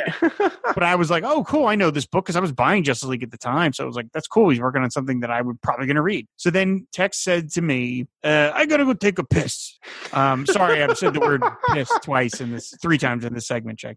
I know you try to keep this show uh, family friendly. So anyway, he's like, I gotta go. Maybe he said, I gotta go to the bathroom. Uh, he's like, why don't you, uh, why don't you work on this panel for me? And I'm like, what? know, what? And so he sits me down and he hands me his Crowquill pen, uh, which again, there's two different ways. There's multiple ways, but there's basically two ways to ink a comic book page with brush or with a pen. I was never good at a brush. I just never had the manual dexterity to really get a good line, but I could do pen, pen work. And he hands me the pen and he shows me this panel, uh, the aforementioned bottom panel on page 22. And he's like, he tells me, he shows me the pencils, what has to be gone over. And he says, Oh, just, just go over it. And I, you know, I'm like terrified because this is like a comic book page and I don't want to ruin it, you know. But he's just super relaxed and he pats me on the back with the giant mitts of his. He goes into the bathroom and I stand there. I'm not standing there. I sit there and I start inking this panel, the the lines on the GN sign, the the the little scratch marks like the snow lines and stuff. And I'm doing it. I'm actually putting the lines down, and I'm so afraid that my pen nib is going to like get caught on the fiber of the page and like spill a glob of ink. Oh, geez, uh, which happens happened all the time. But but luckily it didn't, and I inked probably I don't know a dozen, two dozen lines on the on this on that panel, and then he comes out. You know, he comes out of the bathroom. He sits down. He looks at it. He's like, "Oh, great job, thanks." And he sits back down, and he sends me on my way. And like I was like, "Wow, I just touched a comic book page for the first time. I added something to a comic book page, and that was a pretty amazing experience." And later, I don't forget how long it took, but this comic came out, and there it was, you know, and it still exists to this day. And so that's my my story. And the the one other uh, addition, uh, PS, I will give to the story was uh, back in I think it was around 2003 or four. Tex passed away, and this was back when the comic buyer's guide was still a thing, if you can believe oh, that. Oh, geez, okay. And I was saddened to hear that he had passed away because again, I had such great memories of him, and so I wrote into the comic buyer's guide telling this story and they printed it. They printed Aww. it and they printed it. I have the I have the issue somewhere in storage here, but they printed it full on and it was just my way of saying, "Hey man, this was a great artist and he should be remembered and I really appreciate what he did for me because I mean, I'm not going to say that I felt confident after that. I still I never did because I got to touch comic book pages after that. Uh, and it was always a nerve-wracking experience, but nevertheless, that was my first one and it will always be there and I will always look at that panel knowing that you know, remembering sitting at that filthy kitchen table uh, with, you know, watching, smelling Tex's cigarette smoke and looking at his yogurt as I'm working on this panel. And it really became like you know the, the the magic of it got dispelled a little which is kind of a good thing because it was like hey the, these things aren't done by wizards. They're just done by people like anything else. You know what i mean? So i mean some people are wizards at it but i mean for the most part it was like these are just people that do this work and this is what i want to do and this was my first step. So uh, i will always have Tex to thank for uh, having me giving me that experience. Well, that is first of all it's an amazing story. It's absolutely incredible. I love the way you tell it. I've heard it a few times now but i, I absolutely adore it. And the fact that it's connected to a comic that I love and that we're covering here on the show on the network is just it's perfect. And and the fact that the sort the sign you uh, did was Nort's doghouse sign, which oh is that of, what it is? Okay, yeah, it's, right, sort of yeah. fitting for who you are and everything. But uh, this is this has been awesome. Thank you so much for sharing this with the folks at home, Rob. So, folks, if you uh, you know as with all your other feedback for the issue, uh, feel free to mention you know the fact that we have the, an artist from this issue and uh, share your thoughts on the line work on the GN sign, please. I really deserve my name on the cover. That's all I'll say. I, I, I, tell you, you, you should be before giving him a DeMatteis. I would think. True enough. I'll fix it for you later with a marker. All right, folks, we are back, and wow, how exciting was that? Having one of the inkers of this comic here to discuss it with us. Oh, so exciting. I just can't believe how lucky we were to get a hold of one of these guys. it's not like I don't podcast with him every week or anything. all right, well, for, let's forget about Rob now because I try to on a regular basis. But now, this is the moment you've all been waiting for. We are going to do the. Bwahaha Award. This is where we nominate the funniest moment in the issue. Both myself and Aaron will pick a moment, and only one will be awarded the coveted Bwahaha Award. Aaron, as I've said, you're the guest, which again is unfortunate for everyone listening. But what is your recommendation for the Bwahaha Award? Well, despite the fact that uh, I'm obviously bringing the street cred of your program down by my mere participation. I knew I should have got Amy for the show. I think I think the thing that that struck me the funniest, oddly enough, since this is the Bwahaha Award segment, is uh, the part on page 19 where Ralph and Sue Dibney are reviewing the Justice League Antarctica lineup, and Ralph is just in tears, rolling with laughter. And Metamorpho, Rex Mason himself, comes into the room and says, What are you blah ha haing about now? and uh, they continue to talk. Dibney shows him what he's blah ha haing about, and then they both blah ha ha again. And uh, the embassy head just keeps going forward, like those stormtroopers walking away from Kylo Ren. Uh, that is a funny moment, and it's really expertly done. I mean, Sue is smiling from ear to ear, laughing. Elongated Man is literally crying. He's laughing so hard. Uh, Metamorpho gets in on the gag. That's a good suggestion. I like it quite a bit. It's not the same one I have, uh, but it, it is very good. And I had a hard time because there's a whole bunch of really clever, really clever dialogue in this thing. They're just sharp, sharp jokes, which crack me up. But ultimately, I went for a little bit more of a, a big kapow moment. Like I felt like it was kind of leading to all this. I went all the way to the end on page 55. And the what's happened is everything's over. They're all back in uh, the Justice League America headquarters, and the fate of Justice League Antarctica is hanging in the balance, and you don't know what's going to happen. And then you get wham this full page memo from Maxwell Lord, and, and and literally it just says you know it's a memo to everyone regarding the Justice League Antarctica, and all Max wrote was never mind, which just cracked me up. I just felt like that was the button on the whole joke that Max realizes that these guys are a complete disaster, and forget it, we're not going to do this thing. So that was my pick here. Uh, now we have to decide amongst ourselves which one's getting the award. Do you have a feeling one way or another, sir? I don't. I don't. Although I have to ask, are you sure that it was a complete disaster and not simply a major disaster? Oh my gosh. Oh. Well played. I'm here all week. I, I, hate to say it, but well played. Well played. Ugh. All right, so I'm torn. Again, you get a genuine bwahaha in your comment, uh, which is great. Actually, you get several bwahahas in your com- in your pick, and in mine, I feel like you know it's sort of the it's it, all been building to that. I don't know. Um, all right, all right, tell you what, I have been holding my ground a whole lot lately on the show and demanding that I'm right because, quite frankly, I usually am. But in this case, you've got one, two, three, four bwahahas on this page. So I think I'm going to go ahead and give it to you, Aaron. So congratulations to Ralph, Sue, and Metamorpho. You have won the coveted bwahaha award. It is as tangible as the laughter we give you. So as it should be, as it should.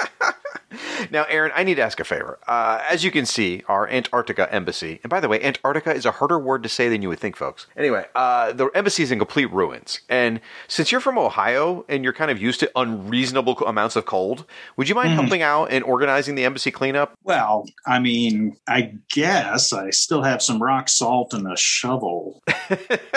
you might want to watch out for any stray penguins, by the way. Just something to keep in mind. Well, even though my snow shovel is made mostly of plastic, it does have a nice sharp metal edge. So I think I got it. I'm scared to know how you found that out. Anyway, uh, and don't worry, Aaron, we will bring you back at the end of the show. And after this podcast mm-hmm. promo break, I'm going to head over to the Paris Embassy for Justice League Europe annual number one. All right. I will uh, try to uh, at least dig a bigger hole.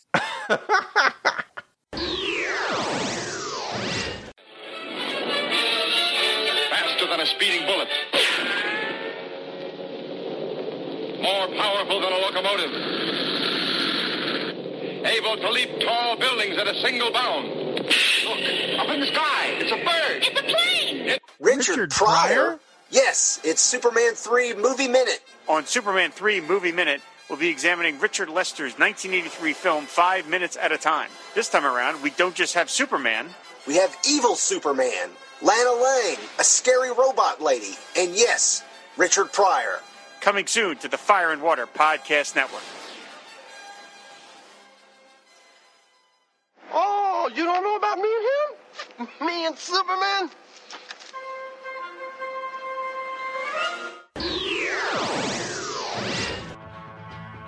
Howdy, Nicholas Prom here. I want to tell you all about my new show, Captain Freakout's Psychedelic Radio. It's a weekly block of mind altering music from the 60s, 70s, and beyond. Tune in, turn on, and freak out wherever groovy podcasts are consumed. That's Captain Freakout's Psychedelic Radio, available on all podcasting platforms. And now, our coverage of Justice League Europe Annual Number 1.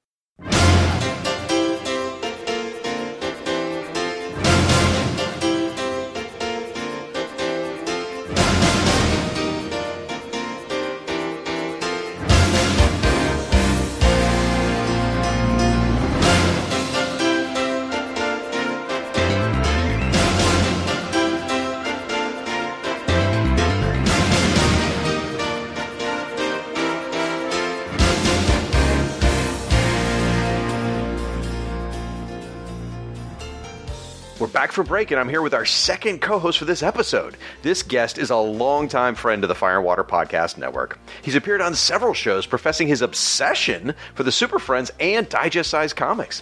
Now, in preparing for this episode, I think I've learned a little more about this guest that I'm reasonably comfortable with, like his devotion to Kylie Minogue and Disney movies and the comic character Deadman, and his daily ritual of playing Tetris on his Game Boy, which actually, now that I think about it, is, it might come in handy this episode because we have to wedge in discussions of over 20 different superheroes. Folks, please help me welcome to the show Mr. Sean Myers. Welcome to the Paris Embassy, Sean. Thanks for being here, man. How you doing? I'm well, Shag. How are you? I'm doing fantastic. I'm very excited to have you on the show.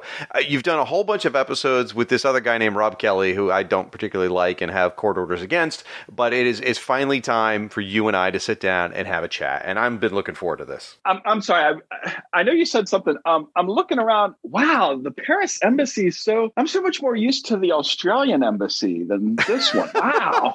the Australian embassy, really? Well, yeah. Well, because you know I'm always hanging out with Tasmanian Devil. You know, hello, and we love listening to Kylie Minogue. So that's right. You, uh, as I understand, you are to Kylie Minogue as Rob is to Bob Dylan. Is that correct? Yes. My my Kylie cast will be coming on the Fire and Podcast Network very soon. Wow. See, for me, besides Kylie being um, uh, shall we say, uh, e- easy on the eyes. Uh, I also know her for Doctor Who because she was in a, a, very cool episode of Doctor Who where she played a, a, very interesting character. The only episode of Doctor Who that I've ever seen. That's awesome. At least we'll always have Doctor Who. We'll always have Kylie. There we go. No matter yes, what happens yes. today, Sean, we will always have Kylie. exactly right. So obviously, we know that you uh, you like Tasmanian Devil, you love Hugh, you love Australia, you love Kylie. Where do you fit in though with the JLI as a whole? Where where did you discover the book? And you know, do you have a passion for it? Is it just kind of like, eh, it's okay? Where, where does JLI fit in your life? So I do remember seeing, like, I was at like a Turkey Hill, like a convenience store, and they had comic spinner racks when I was a little kid. And I do remember picking up this book, and it, it was Justice League. And I actually forget the issue number, but it's the crossover with the Justice Society and the Legion. Oh, okay. I remember flipping through this book, and obviously, like, I knew Superman and Batman, you know, th- those characters, but there were like a ton of all of these other characters. And I'm like, wow. And especially as a kid, I loved teen books. I wasn't Richie Rich. I couldn't afford every single comic line in the DC universe. So I had to pick and choose. So I always went with a teen book. Makes sense. You get the most amount of characters. Exactly right. Yeah. So Justice League was always on my radar. I'm like, oh, you know, I'm gonna have to, I'm gonna have to pay attention to this. And my very first issue of Justice League that I bought and read from cover to cover. Not sure if you're familiar with the Shag, but it was issue number 180 of the Justice League. Gosh, I uh, I don't know if I've ever read that one. Hmm.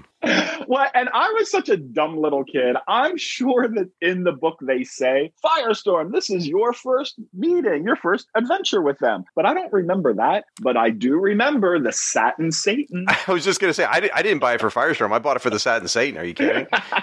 so, it, well, the, the big announcement of Firestorm joining the book was in the issue before in 179. Mm-hmm. So that's why you may not have saw it as much in 180. But yeah, oh man, what a disco era love an issue to pick up on, man. and and I, I have gone back and purchased 179, you know, retroactively. And I, I didn't get every issue from that point, but I have since gone back. Um, but pretty much from that, I definitely got a lot of those books. And definitely by 190, from like 190 up through the end of the Justice League, uh, the first incarnation, I had every issue, read it, loved it, followed them then when they were Justice League Detroit. And I actually liked that because I could see the template of the new Teen Titans, which sure. I loved. Sure. Like you take a you take a super group, you take some old members, some new members, mix them together, see what happens. So then when Justice League was revived again with, with uh, J'onn J'onzz, and at the time Shazam was in it. So like I loved that. And then that just morphed into, you know, the the, the quote unquote humor title that it became. And I I was on board with that. I loved it. Awesome. Europe and international. And and ever since then I've I've always dipped my toe into Justice League. Now I I, I think the last time I bought every issue was the end of Justice League, you know, international and, and all of that. Ever since then I've never gotten every issue, but I definitely read story arcs and get a trade or two. See, I, I'm, I'm kind of similar. I am willing to try pretty much every incarnation of the league. I started around Mm-hmm. 84, 85. I, I started with the Justice League Detroit as well. That was my first, you know, at least who was the, the contemporary team. And then I, I stuck with it uh, into the new 52. So what is that into like 2000, probably 15 is probably when I finally Yeah. walked away, somewhere Yeah. around there. And even then, I'll still dip my toe in. I'll see it, you know, Yeah. because they launch a new Justice League book every 15 minutes. And so I'll be like, okay, I'll try the first three issues of Justice League Dark. I'll try the first three issues of, oh, a book called Justice League. It's probably volume 15 at this point. I don't know. And, uh, and I try, I've tried almost all of them. And, you know, eh, not always to my liking, the new stuff. But hey, you know what? There's a market for it. So I, I want the team to keep going, even if it's not for me. And also, e- even now, it's just so easy to keep up with the team without even reading the book. Like all you have to do is like read like the captions, like what what happened each issue, like Right. Wikipedia, and you can still follow what's going on in the book. I just look on Facebook and see what my friends are complaining about. That's how I keep up. well, Sean was invited specifically for this issue because Sean, at least my my take on it, is a massive fan of the Global Guardians. Is that fair to mm-hmm. Say? Mhm. That is more than fair to say. I love the entire concept of the global guards. Love it. Uh, And Sean has a deep, deep love for Super Friends, which is, of course, where the Global Guardians first appeared. So when it came to this issue, which is Justice League Europe Annual Number One, featuring the return of the Global Guardians, I knew exactly who I wanted to have on the episode. So let's dig into this and uh, start our discussion. So, as we said, Justice League Europe Annual Number One, published by DC Comics. Cover date, well, it just simply says 1990. It was on the shelves August 17th, 1990. So we're, we're actually skipping ahead a little bit in our Justice League Europe coverage. Like, this actually falls after issue 14. We haven't covered issue 14 yet, but we're we're only about a month off. Anyway, I just wanted to cover both annuals in the same episode. So, cover price is $2, eight shiny quarters. Oh my gosh, but you get 53 pages out of it, which ain't bad. Now, the cover's by Linda Medley and Jose Marzan Jr. So, uh, would you please describe the cover to the folks at home? I would call this cover a cavalcade of combat because you have Flash choking out Jack o' Lantern, you have Owl Woman and Crimson Fox hair pulling, of course, because they're women. I didn't even Uh, notice that till now. Oh my gosh. Little Mermaid is about to clobber Captain Atom with a lamp, and wrapped around Captain Atom's neck is Godiva's hair. Metamorpho is tapping Thunderlord on the head, and Power Girl is knocking out Wild Huntsman, or the, the Olympian. I'm sorry, the Olympian. There's also there's a couple other things going on here. You've also got elongated man's looking at the camera, and there's a shadow falling across everyone. A- And I'll tell you, the first couple times uh, I saw this cover, I didn't even notice the shadow. Yeah, Like, do you see? You see where I'm talking about? You can see like just the outline of some hands almost, and uh, I don't know. I, I don't feel like the shadow really came across well enough. Is it just me? Um, I'm not being prepared to say it's just you, but I noticed it right away. Um, especially if you look at Power Girl's face, you Yes. kind of really see the fingers. That's fair. That's fair. So I, I'm just clueless, folks. Okay. I think I was distracted by my absolute favorite thing on the cover, uh, which is, by the way, darn close to my favorite thing in the whole issue, which is Little Mermaid with the lamp about to smash Captain Atom, and she's got her tongue sticking out this corner of her mouth, which is like the cutest, funniest thing in the world. I love this so much. Yeah, I, I think it's a great cover. The, the the only thing I don't like about the the cover is kind of like diagonally, the top third is just like this orange, I guess, dust cloud from Yeah. From I guess like the ruckus. But you easily could have put you know more characters back in there, maybe like with a surprint or something Mm. along that line. Yeah, that would have that would have worked. You know, it's it's so hard doing these covers. I this is I'm jumping way ahead, but I, I've actually seen the original artwork of the Justice League Quarterly first issue, and it, when you have this giant Justice League Europe logo. It, it's very hard for the artist to figure out how far above, you know, like where do you stop drawing stuff because it's just going to get covered with the logo. And and, and I, I bring that up because when we get to the Justice League Quarterly cover, they actually did something funny underneath where the logo. The, the artist knew exactly what was going to go into the logo and did something funny. So it's it's difficult and challenging for the artist to figure that. So that may be why she just left all this kind of blank space is because she's like, well, the logo is going to take up most of this. I don't know. Yeah. There's also this cover treatment uh, across the top. There's this red strip and it's got a little black like confetti in it. Uh, that was the thing they were doing that year for covers. Uh, in fact, when we talked about Justice League America just a minute ago, that was that was yellow across the top. I don't know that it's terribly effective. You know, like it's kind of like they used to run the go-go checks across the top of the DC books, right? I was just gonna say it's not as good as the Go Go check. Right. Yeah. It's a little disappointing. All right. So I think the real question on everyone's mind at home is why is Thunderlord blue? it does have to be a coloring mistake, right? I think they thought both of them were metamorpho or something. I don't know. I, I was hoping, as the Global Guardian expert, you could tell me, oh no, when Thunderlord uses his powers, his skin changes colors or something, but I guess that's not the case, huh? I never call myself an expert about anything. I am an aficionado of several things. The reason I never say I'm an expert is because that way I can't be wrong. okay, aficionado, so, what do you got for me? I, I am not familiar with Thunderlord being blue. Okay, well, I guess it's a it's a case of the blue Mister Cleans right there. So, as as two bald guys doing a podcast about it, we can appreciate that, right? Amen, brother. and I do love I do love the usage of Godiva's hair. I think that's great because she's not even yeah. she's not even there. You just see her mm-hmm. hair and the cat. They managed to squeeze the cat in the background, which clearly the cat is like the unsung hero of Justice League Europe at this point. People just love him, I guess. I agree. Yeah. All right, now getting into the issue. Plot and breakdowns by Keith Giffen, script by J.M. DeMatteis, penciler Linda Medley, inker Jose Marzan Jr., letterer Albert De Guzman, colorist Gene D'Angelo, assistant editor Kevin Dooley, and editor Andy Helfer. The issue itself is called Bialya Blues. All right, Sean, could you uh, recap the first half of the issue for us? Absolutely. Our story opens with a meeting of the international group of superheroes known as the Global Guardians. They are discussing the fact that three of their members, Tuatara, Wild Huntsman, and Rising Sun, attacked the League, but now the League is taking care of them and trying to discover what really caused them to act that way. Unfortunately, Little Mermaid shouts out that none of this feels right and that the man in front of them is not Dr. Mist. The room goes dark and it's revealed that she is right. The global guardians are being controlled by Queen Bee of Bialya. we we then go to her palace where she is giving her former fun toy, Major Force, the boot. she then meets with Owl Woman and Jack O' Lantern to discuss what to do about Little Mermaid after making it abundantly clear to Jack O' Lantern that she doesn't give two stings about his opinion. She meets with the doctor in charge of the reprogramming of Little Mermaid and the rest of the Global Guardians. Long story short, Queen Bee is in control of this hive. Another meeting of the Global Guardians commences, and this time all goes according to Queen Bee's plan. Meanwhile, at the JLI embassy in Paris, Sue notifies Captain Atom that the Global Guardians want their three members returned to them, but the communique has a Bialyan postmark and this is email, so it wasn't really a postmark, but she could figure it out. then all three of the global guardians snap out of their trances and hightail it to the dome and you can't see it, but I'm air quoting the dome because it's not really the dome. It's a fake dome that Queen Bee made. Well, it's a new dome. In, in Paris, the Crimson Fox notices a huge crowd outside of the embassy. The crowd assembled there is bigger than the crowds outside of TRL when NSYNC were in their prime oh because the French love the Global Guardians. Oh, that was quite a that was quite a, a callback there, sir. and the French love the Global Guardians, and now I love the French.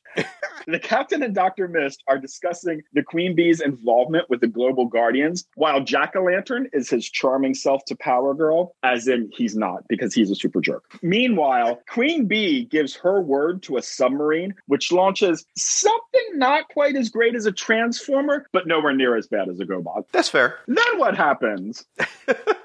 so uh, this large, not transformer, not GoBot, crashes through the embassy ceiling, and both the Justice League Europe and the Guardians attempt to stop it. Now, after some crazy hijinks, both teams finally start working together and blast the robot through the embassy wall out into the grounds outside.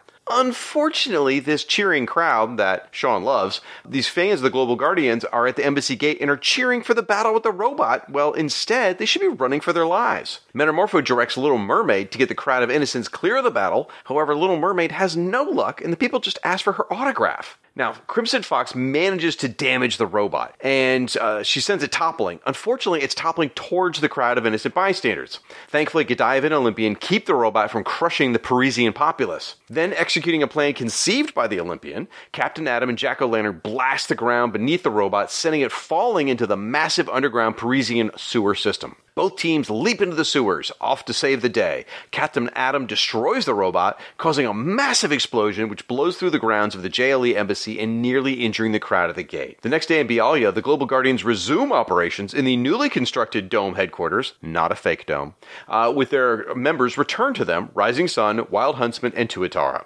Throughout the issue, we've been watching the Queen Bee of Bialya uh, manipulate the situation between the Global Guardians and the Justice League Europe. She's also spent a fair amount of time seducing and kind of threatening to kill her manservant, which is a little strange.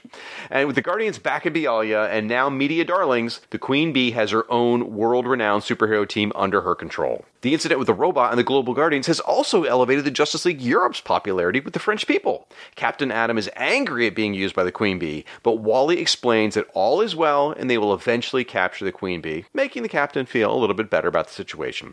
And the issue ends with several Justice League members throwing Power Girl's smelly cat out of their bedrooms. And they all lived ridiculously ever after. Oof. All right, man. So this thing's massive. I mean, 53 pages. Oh my gosh. Mm-hmm. So what did you think of it, buddy?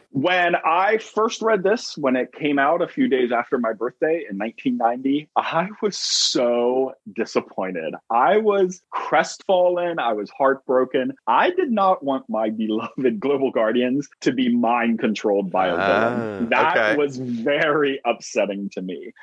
Kind of, kind of along the lines of, I, I think uh, Rob had a great feeling about these kind of things when he was worried about the Aquaman movie because if uh, you know back in the day, if the Aquaman movie would have bombed, that would have been Aquaman's one chance for you know mass popularity. Right. That's the way I kind of felt this. I thought, oh my God, the Global Guardians are going to be in Justice League Europe, and that's such a hot title. I bet they're going to be spun off into their own book. This is fantastic.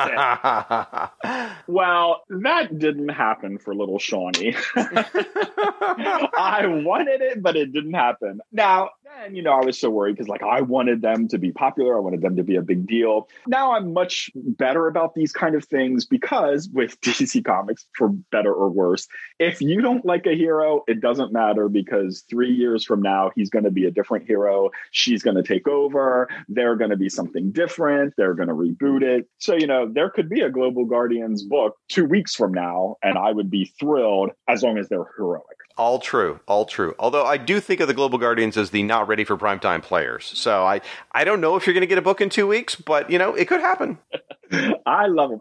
It, it is such an untapped potential. It's all these different cultures and people coming together. Like, I just can't imagine why this isn't a book. Like, these characters are so interesting. Like, e- even from a character design standpoint, they are so interesting. Like, they look great.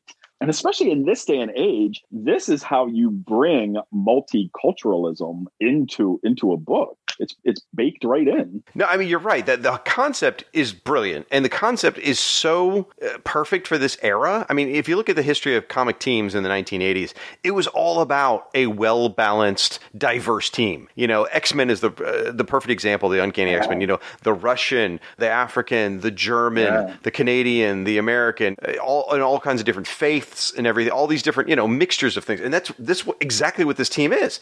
It just seems to be uh, missing a bit of a spark to to capture imagination. Like, I, unfortunately, I, I well, let me back up. I enjoyed the issue, but the characters never really grabbed my imagination. But uh, I can think of an example where they did. I, I there was a comic called, uh, oddly enough, Justice League International uh, in the New Fifty Two, which had nothing really to do with this stuff. But uh, on- the team, Godiva was on the team, and that's probably the only time I've ever really uh, glommed to that character. I mean, I was really invested in her character in that story. Whereas other times, I, I guess maybe they just haven't had enough space to tell their story, at least in my opinion. Well, also what I'm about to say. So I don't I don't want to seem like I'm contradicting myself because as much as I hated that the global guardians were being mind controlled, I do think that Queen Bee is like a fantastic villainess. Oh Like, yeah, she she is like I I know this was in 1990, but she is like that 80s like dynasty villainess. You oh, know, Oh, yeah, so good- good wicked call. and evil. Oh, like like, oh, she's fantastic. Like, like I hate her so much. She's fantastic. Yeah, that's a perfect way to describe her. You know, di- like you said, dynasty sort of level, and it's sort of like, like the female J.R. You'd love to hate her, um, Yeah. and it doesn't hurt that she's absolutely stunning and gorgeous. Uh, you know, page fourteen, they've got her laying out, and she's she's disappointed she doesn't get to kill one of her henchmen because they did their job properly, and yet she's gorgeous, and you you just love the moment because she just looks like she's having fun. In my notes, I literally have page 14, PG 13. That's fair. That's very fair. And, th- and this is me noticing that. well, I certainly took notice of it. Let's just put it at that. And again, so any kind of negative thing I say about the Global Guardians, you have to take with a grain of salt because I love the Global Guardians, but it does always bother me, no matter what media presentation it is books, movies, uh, comics, whatever. It always bothers me when there's a group of superheroes and they're sitting at a table and the table and chairs perfectly match with how many members there are of that team Okay. how does that work out? So, so on pages two and three, there are one, two, three, four, five, six, seven, eight members of the Global Guardians. They're all seated at the table. Chairs are up against each other. Later on in the issue, three more members join them. All three members are sitting at the table, chairs against each other. That table is is Queen Bee that rich that she just gets a new table for um, three new members? Well, if she can pay all these scientists to brainwash these people, I got to assume she can afford a new table. I guess may, maybe IKEA has a great branch in Bialya. I did not even notice the table stuff until you mentioned it. That's hysterical. well, the, the other thing at the table on page two and three, I noticed that Bushmaster is smoking. I never noticed that till literally I noticed it the same second you were saying it. Oh my gosh. You can tell this is an old book. Well, that's how you know he's the bad boy. Because Wolverine, you know, Wolverine used to smoke, and that was just because he was the bad boy. Yeah, that makes sense. All right, so I got to ask, since we're talking about Bushmaster, who does he look like? It's driving me crazy. Like, I'm looking at him, and uh, I, I'm thinking here, uh, like, he looks like another character to me, and I can't place it. Like, maybe Ravager, who's, uh, depending on the son or daughter of, of Deathstroke, Yeah, yeah. or maybe Agent like- Liberty. I'm, I'm definitely getting more Ravager. Okay, it's driving me nuts. It's driving me crazy. It- I, folks, you l- chime in. Maybe it is Ravager, and maybe that you know. But I feel like there's someone else like, like looks exactly. I don't know. I don't know. It's just it's bugging the mess out of me. I'll follow it in the comments. There we go. Perfect. With Little Mermaid, I do think she looks great, but I miss the glasses. I read the DC Comics Presents issue today, and I saw the glasses, and I'm like, is that because she's a teenager? Is that what that's supposed to be about? I guess she got contacts, but there are some people who just look better with glasses, and, and she's one of them. They um they weren't terribly flattering with how like if you look on page five, like at the top, they made her look pretty rough. Like you know, Linda Medley uh, made a lot of people in this book look very very attractive. She did not go to that effort for Little Mermaid. Well, I'm I'm chalking that down to like uh yeah. fir- first of all, she looks horrible there. Absolutely. Um, I kind of think that is like the mental stress of you know this isn't the right kind of thing because she does look better later on. Like th- this is sounding horrible, and please don't take this out of context. She looks better when she's being mentally controlled. Oh my gosh. uh, that's going to be the sound bites going on uh, on every Yeah, episode. Please, please no. But but it's funny because in in that panel, uh, so page thirteen is the panel that I'm talking about, where her her face is much more symmetrical and Yeah, you're pleasing to the eye and that kind of thing. However, that panel, I kept wondering, why is he holding a lollipop? Why why is he holding a lollipop? And then I realized it's not. It's just like the circular item on his costume. Yeah, it's the clasp of, that holds his cape in place. But I see what you Yeah. say. It does look like he's holding a lollipop. Oh my gosh. Well, and, and and the problem is, I thought, well, that can't be right. So I flipped back to like the first meeting, and unfortunately, like, the panel is exactly the same. So that really threw me off. and that's on page four. I'm like, it's the same thing. And then I flipped and saw, okay, Wow, I did not notice that. you're right. They re- okay, so this makes a lot of sense though, because what's happening in the story here is they they try to convince. This is for the people home. I know you read it, Sean. Uh, they try to convince Little Mermaid and the team to go along with what they want, and they're replaying this scene. So they do it in the beginning, it all goes wrong, and they're replaying the scene again later. I didn't realize Linda Medley redrew all these panels, or actually, it doesn't even look like she redrew the panels. In some cases, it looked like she used the same, you know, statted the same artwork. Interesting. Yeah, other than Little Mermaid, which I Right. think works so well, and the dialogue's the same. Yeah, it, it's really super effective. That is really clever. I didn't even pick up on that. Wow. Okay. Hmm.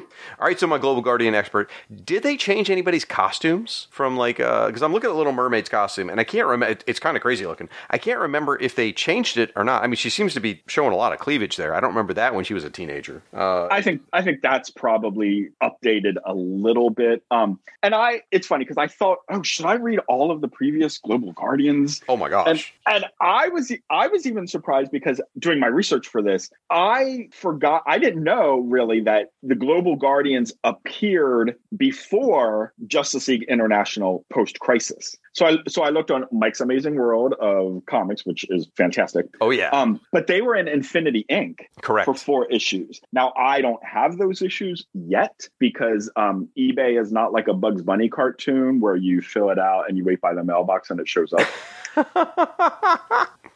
I, I read them on the DC Unlimited app uh, a while back. It's been a while since I've read them. I, I read them when we started off the Justice League Europe coverage because of the, the Global Guardians appearances.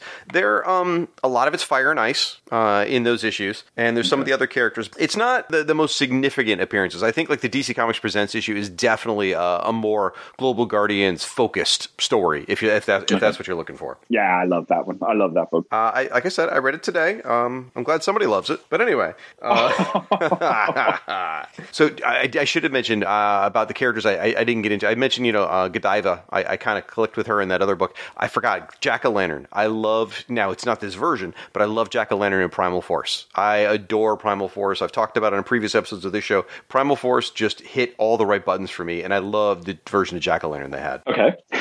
Wow. Either Sean didn't read it or he doesn't agree, which is fine. You're allowed to have your own opinions, even if they're wrong. I'll be honest, I didn't read it, but character designs and like comics in, at that time were just so tough to read. So, some of them were just so tough to read through because it's all about like toy marketing and tie-ins and people with people acting badass all the time and uh, it- that was definitely the era, but I think Primal Force was a little bit of the exception because they knew they were not getting toys of Jack o' Lantern ever. So uh, I, I think Steven Steven Siegel, I guess is how you say it, uh, really wrote an interesting comic. So that's just my two cents on that. But we should talk about this comic instead. We should talk about yes. And um, one other thing I want to point out is I so we're skipping way way ahead, and I'm super narrowing in on one panel on page 21 when uh, Crimson Fox makes her way into the Parisian embassy Mhm. and she sees uh, Catherine there. If you look at Catherine's notepad, she's doodling, and under her thumb, it looks like it says Madame Atom. oh my god, it absolutely does. She's and even a got a little heart, yes, little heart with an arrow through. Wow, dude, I didn't even pick up on that. That is amazing. yeah, because well, Catherine and Captain Atom always had a "will they, won't they" kind of thing Yeah. going on there. So that is a great catch. Oh, Linda Medley must have had a blast, or or the inker Jose Marzan must have had a blast throwing that in there. That's a great little Easter egg. Wow. Yeah, I, I love that. I thought that was great. Hope she didn't leave the clipboard laying around and Captain Atom seeing it. Oh, she did it on purpose. Come on. I, I know that's the great way to make get a man. Ah, That's how I met my wife. See, it works. It works. totally, totally. So on on the next page though, 22, I do think it's a great shot of the Global Guardians. You know, I like it because they're just hanging out, eating, drinking, that kind of thing. But Thunderlord is not served well by this book because on the cover, his face is blue, and on page 22, he has a line running through his head I know. that, that meets up with the furniture in the background. Some whoever did the backgrounds on uh, uh, inking on this one made a little mistake there. this, this is a great page. You're right. The page is fantastic. Linda Medley did a great job with the layout of it because she had to fit all these characters in here. You know, one, two, three, four, five, six, seven, eight, with eight characters sitting around, or nine really, and not make it look crowded. And it works. And it's also it's a bit of a kapow moment because you're, you're on the page before. You know, it's just like, oh, who's there, who's there, who's there, and you flip the page and you get the full splash of everyone. It's like, oh, it's the Global Guardians, and it just it works really, really well. I love it. And um, there's a funny bit. I, I didn't notice this until uh, studying it really for this podcast. In the bottom left hand corner, the the smelly cat is actually playing with the tassels on Owl Woman's costume. That is so cute. Lots of little Easter eggs in this thing. They really had a great time doing this. Well, the other cool thing about the panel is it's kind of like shot. I mean, I know it's not used a lens, but it's drawn at an angle, Mhm. and that has that has to be tough to keep everyone's proportions in line at an angle, especially because the tallest character is in the back. Yeah. But you you still can see that he is so much taller. That's a good point. I didn't think about that. I was too focused on him holding a plate of donuts. There- there's there's a lot of them. I love Olympian who's got he's got the the the, the tea the tea service going on there, but it, because he's so huge, it's so tiny in his hands. It looks like you know a little tiny uh, itty bitty cup. It's hilarious.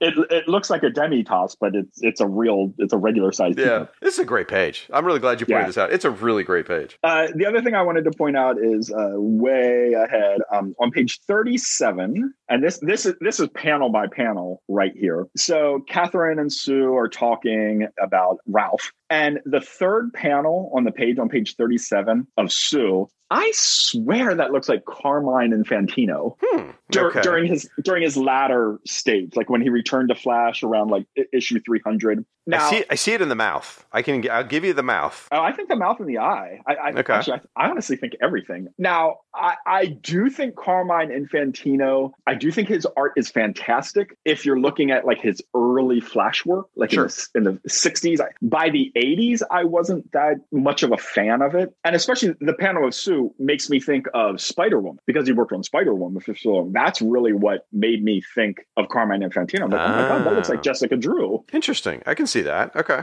and then kind of kind of staying on that marvel slant the next page page 38 when little mermaid is in front of the parisian crowd and you can see the look of adoration and love on that parisian crowd it reminds me of the JLA Avengers crossover. Okay, And I'm actually sure. not- I'm actually not sure which characters say this, but the Marvel heroes are amazed that the DC universe like looks up to their heroes and loves them. Yeah. And that is like that is always stuck in my head about like a difference between those two the two worlds, the two companies. That's a good example. No, you're right because here there, I mean, there's I mean, you see you literally see hearts coming off of this one guy and people asking for autographs. Then one person very creepily says uh, they just love to nibble on those little pointed Yeah. ears of hers. But yeah, Yeah. The, adoration is right. And yeah, the, in that crossover there was a big point of that where he may have been flashing Quicksilver. I can't remember, but someone was having that conversation. Yes, about how in the DC universe they're beloved, in the Marvel universe they're hated. I, yeah, and actually, it would make sense if Flash is having that discussion, just because of like the Flash Museum. Mm, mm-hmm, mm-hmm. The other thing too, like because they're so beloved by the French, it makes me think they have had adventures around the world that these people have seen, and that's why they're so loved. That's why I wanted my book. I wanted to see those adventures.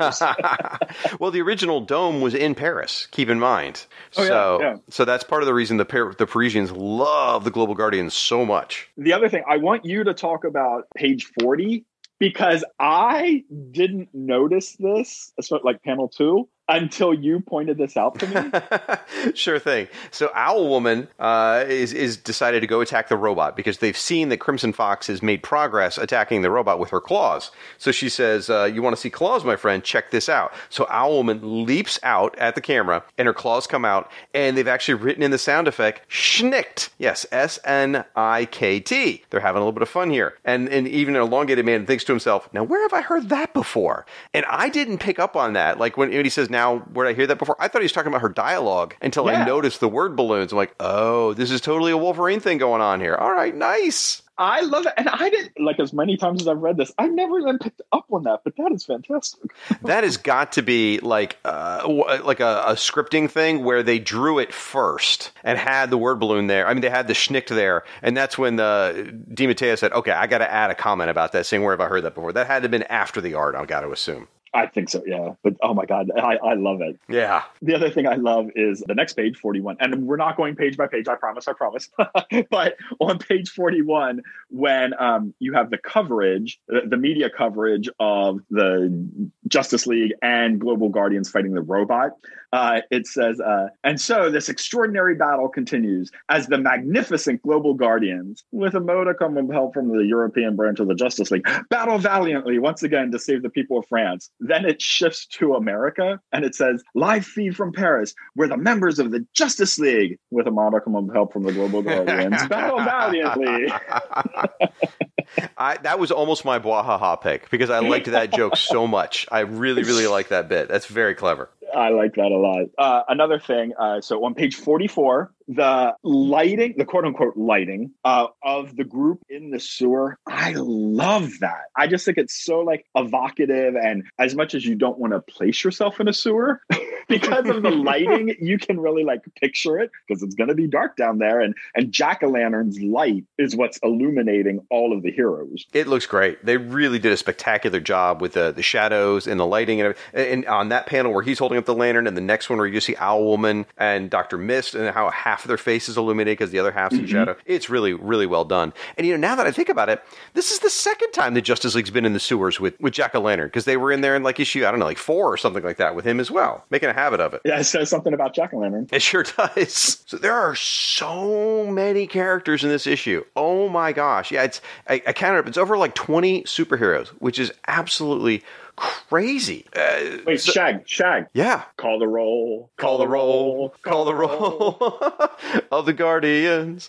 So, I, do I? Need do I? I guess I will do it. Okay, so you've got Doctor Mist, Jack o' Lantern, Owl Woman, Bushmaster, Godiva, Little Mermaid, Impala, Thunderlord, Olympian, Rising. Well, you, and then you have the, the three characters that are kind of unconscious: Rising Sun, Tuatara, Wild Huntsman, and then you even get a glimpse of uh, Tasmanian Devil, who's you know a, a former member of the Guardians. Uh, it's surprising they didn't show Fire or Ice. I, you know, that would have made more sense if they showed them because they were kind of members of that, that group as well. And of course, you got the Just League Europe, Captain Atom, Power Girl, Metamorpho, Flash, Elongated Man, Crimson Fox. And or, at this point, we still don't know a lot about Crimson Fox. And it's interesting, here she's talking without her really thick accent. And I think that's because J.M. DeMatteis is scripting it. I think once we get other scripters, all, all that really thick accent comes in. We. We also get Major Force first for you know a hot second, and that's pretty much just to tie up the loose ends from the Captain Atom annual, like you said, where she was his a boy toy, and of course Catherine Colbert and Sue Dibney and Queen Bee, and, and then you even get a Martian Manhunter Blue Beetle cameo. So Yeah. so many. Oh, I forgot Doctor Light's in this too. In fact, she had one of my favorite jokes.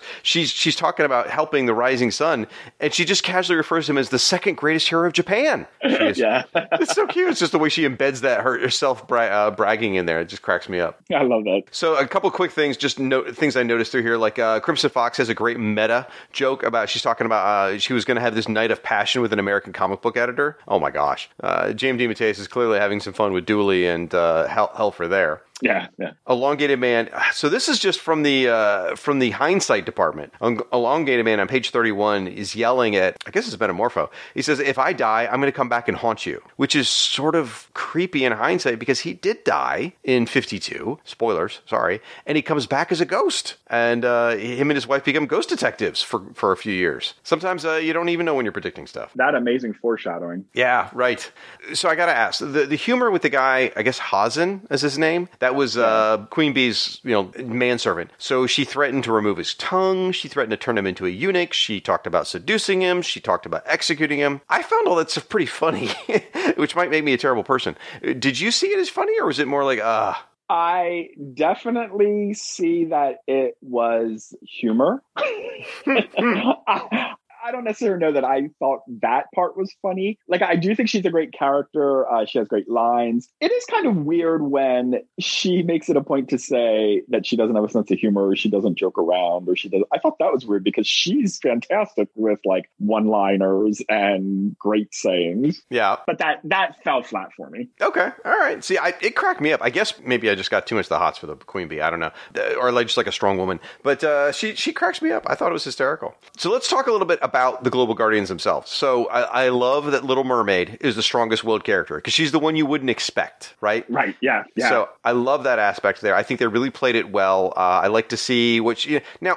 I, I feel like they kind of lost the thread towards the end because you know the, all the teams in the sewer and she's the one up on the surface. I guess I would have liked to see her have like a big hero moment, you know, to sort of uh, tie it, sort of like you know, put a button on it. But overall, though, I, I really liked her usage of the character and helping the innocents and stuff like that. I thought that worked well. I wonder, and and this is me reading into this. I I don't think it's there, but I think a lot of times like younger people can like treasure things more than older people. Like, well, kind of like when Firestorm joined the Justice League. Like he was Mhm. just so enamored, crazy.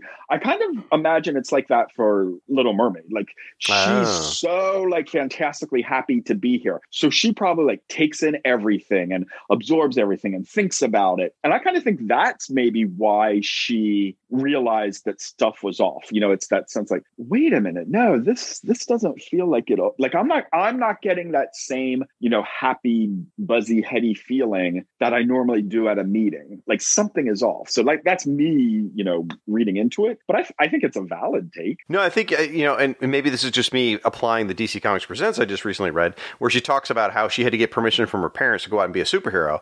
Um, that sort of tracks though, where uh, she's like you said, a young a young person who's this is this is her escape. This is her fun being part of this team. So being back together with the team was probably pretty significant for her. So that that makes a lot of sense. That's you win yourself a no prize, sir. All right. Uh, Jack O' Lantern is a complete jackass, uh, but this is the first appearance of this new version because the last version, the Queen Bee killed, and the next version will be again the Primal Force version. So this is the sort of bad guy version we get for a while. Uh, you can't really tell any. Uh, he, in fact, he, they don't even try and make the Justice League realize it's a new version. They want them to think he's the original version. So they, uh, I, I guess, just being a jerk's enough to do it. Uh, they didn't notice the voice being different or whatever. I suppose. and he's effective as a foil like not necessarily you know like a villain just like a jerk like he's definitely effective as a jerk character No, that's true. Um, Seraph, so they mentioned him that he turned down the Global Guardians for personal reasons. And I started scratching my head on that. I mean, like, what was the point of not including him? With all the other characters they have in here, why leave out that one guy? And I think the only thing I can think of is because his powers are so wrapped up in religion and biblical Right. references and things like that. Yes, I think yes. they just wanted to avoid that. yes yes so do i Yeah, okay. yeah yeah I, absolutely yeah i could yeah 10000 percent yes that's why Yeah. So the final thing on Global Guardians is Tasmanian Devil. This is this is a bit of a sticky point for me as a married person. So there's always this will they won't they feeling between Tasmanian Devil and Joshua, right? Who's the uh, Justice League Australia bureau chief. And at this point, Tasmanian Devil uh, has not been revealed to be gay to the to the reader at home. They don't do that until Justice League Quarterly number eight. Uh, but Joshua had, uh, it, I guess you could say, come out. Uh, a who's who entry outed him. Let's put it that way. Uh, Yeah. Where they mentioned Joshua had a husband, and, and this was a year ago. So what bothers me as a married guy, I'm like, well, wait, Joshua's got a husband. Uh, Only I mean, now it's been a year. Maybe he's divorced now, but you get this vibe of what's going on. But like Tasmanian, th- he's got a husband, dude. That's not cool. You know, don't don't be hitting on somebody when they're married. Well, I think like, and and I am only speaking from my experiences as a 52 year old gay man. Um, in my experiences, there definitely is like an an easy conversational style that you can have with gay brethren that you vibe with. You know, I, I've had coworkers where you know we you know quote unquote dirty flirt or whatever, and like like both, both, both of us know it's not going anywhere, but we're bored at work, so let's st- say stuff to each other. A- And, I even think, and again, I am only speaking from my life experiences. um, I I, th- I think it's easier to you know flirt, and it depends on the kind of person you are. I think it's easier to flirt with someone when you know like there's not a chance of it happening. That's You know, fair. so you okay, can say fair. anything, you can do anything. You just, you know, it's it's like, and, and even amongst you heterosexuals, you have your, you you. I oh, I I've read field studies about this. You have your work husbands and your work wives. You know, it's the same kind. That's true. thing. That's true. That's that's my take on on on that relationship. No, that's all. That's perfectly fair. That's absolutely. I, I'd never heard what you call it, dirty flirting. Is that what you said? Yeah, yeah, dirty. I uh, I like that though because you're right. Sometimes that kind of happens at work where you're just goofing around with someone, and like you said, you know it's not going to go anywhere. So maybe I'm I'm going to put that down uh, in my head as the head canon. That's what's going on here, simply because I feel bad for Arthur, who's at home, probably you know trying to be as good a husband as he can for Joshua, and you know, and this is going on in the in the embassy. So, or again, we could just say they're divorced by now. So. Oh my God! You should have heard what he said to his bowling pal when Joshua was at the embassy. All right, so looking back, so I got to ask you, as the uh, Global Guardians aficionado on the show, uh, do you recognize these as the Global Guardians? You, when you think back to your beloved Super Friends, do you feel like this is a good representation of the gr- of the group? Uh, de- definitely costume wise, absolutely. um, and, and well, no, I'm not. I'm not even saying that in a in a in a smart alecky way. Um, so like cost, they are on point. Like you see them and you know they are the Global Guardians. Jack o' Lantern using his lantern, you know that's his power set. Godiva with the hair. Um, I don't know that of them really get a chance to shine. You know, Bushmaster has like the, the turtle shell and, and and the camouflage, so that's a little bit, but but a lot of them like Thunderlord, you do see like the, the rings coming out of his mouth, but you don't really know like is that is that like a is that like a black canary cry? Is that like a red tornado like blast of wind? Mm, like you don't mhm. really know what like you see him doing stuff but you don't really know what it is. So that that's a little disappointing. I, I just don't think every member got a specific chance to show off their power set. But like you said whatever three minutes earlier there are 142 superheroes in this book. So it's it's gonna be it's gonna be tough to have everyone have you know two panels to show off what they do. Well, I think uh, you probably get the most from Little Mermaid. Mhm. May, I, I feel like Godiva gets a lot, even though it's Yes. just a, a snippet here or there. Uh, I feel like Jack o' Lantern gets a lot. I, I feel like they, they thought Owl Woman was getting a lot, but she didn't really. She's been kind of integral throughout the whole Justice League era run, so you, you would think they get more with her. But yeah, like there's characters like Impala who got almost nothing to do. You see him use his powers one time, really. Yeah. Uh, and so yeah, like you said, 142 characters. What are you going to do, right? Yeah. So, so it sounds like you- you're satisfied that this is recognizable, not just visually, but also uh, you get the sense of the Global Guardians, even though maybe you didn't get to go as deep as you wanted.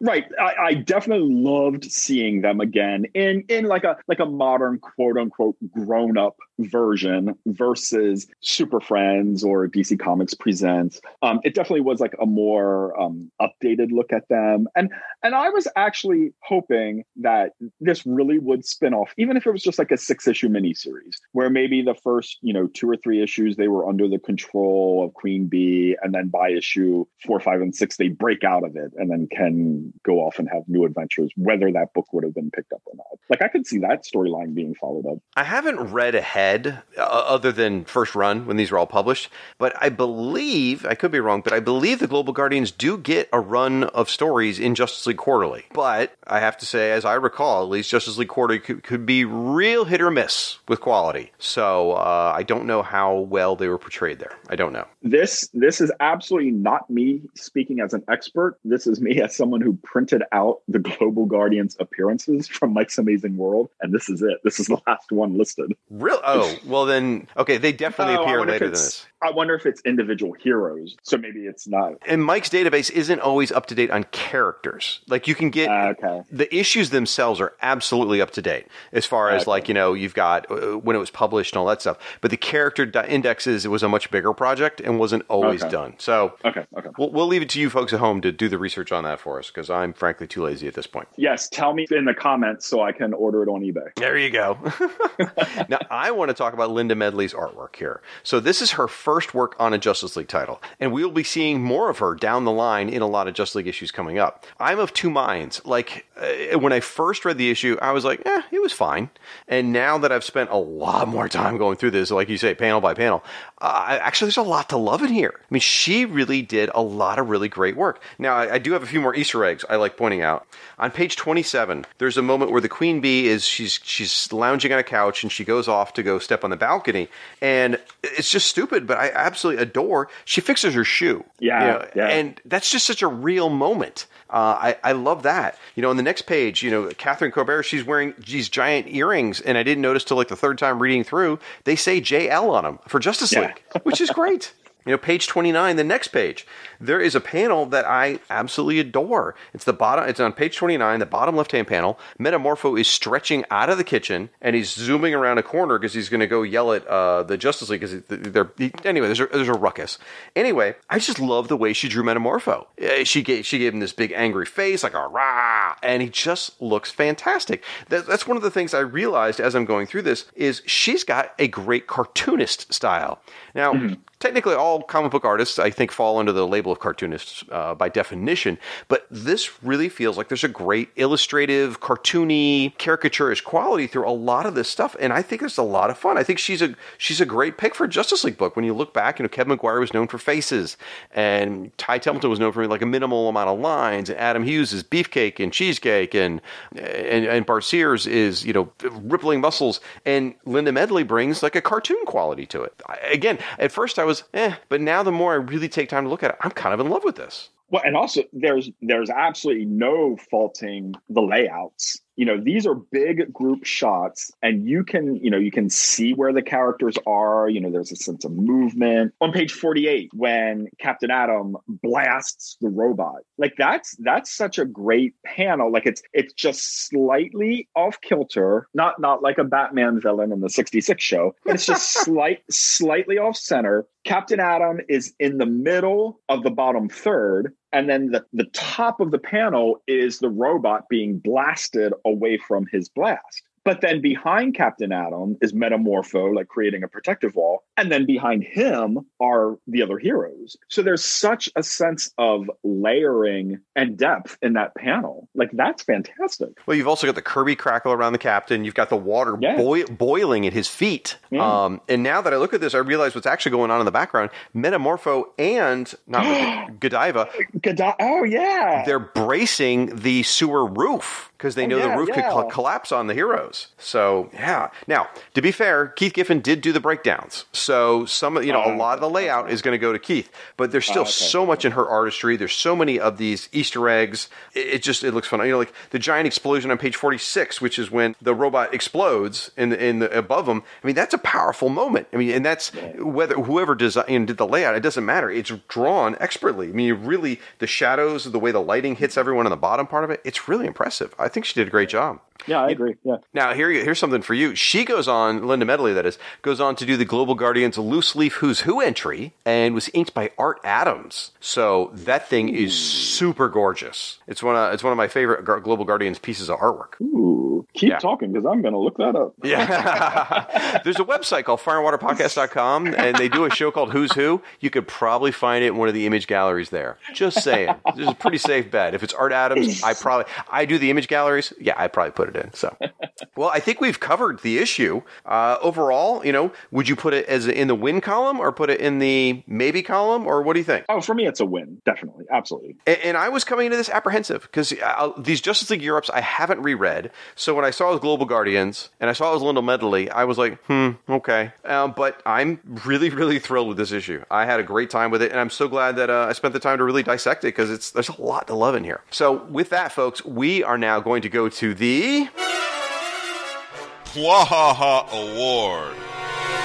This is where we nominate the funniest moment in the issue. Both myself and Sean will pick one moment, and only one will be awarded the coveted Bwahaha Award. Sean, you're the guest, so you get to share your suggestion first. What do you got? Okay, so my pick is on page 31. In the midst of battle with the robot, Metamorpho says, Why is it these things only happen to us? And Ralph says, Because we're the Justice League. We've got a tradition of chaos and ineptitude to uphold. And Metamorpho says, Just once I'd like chaos and ineptitude to go visit the Doom Patrol or the Titans.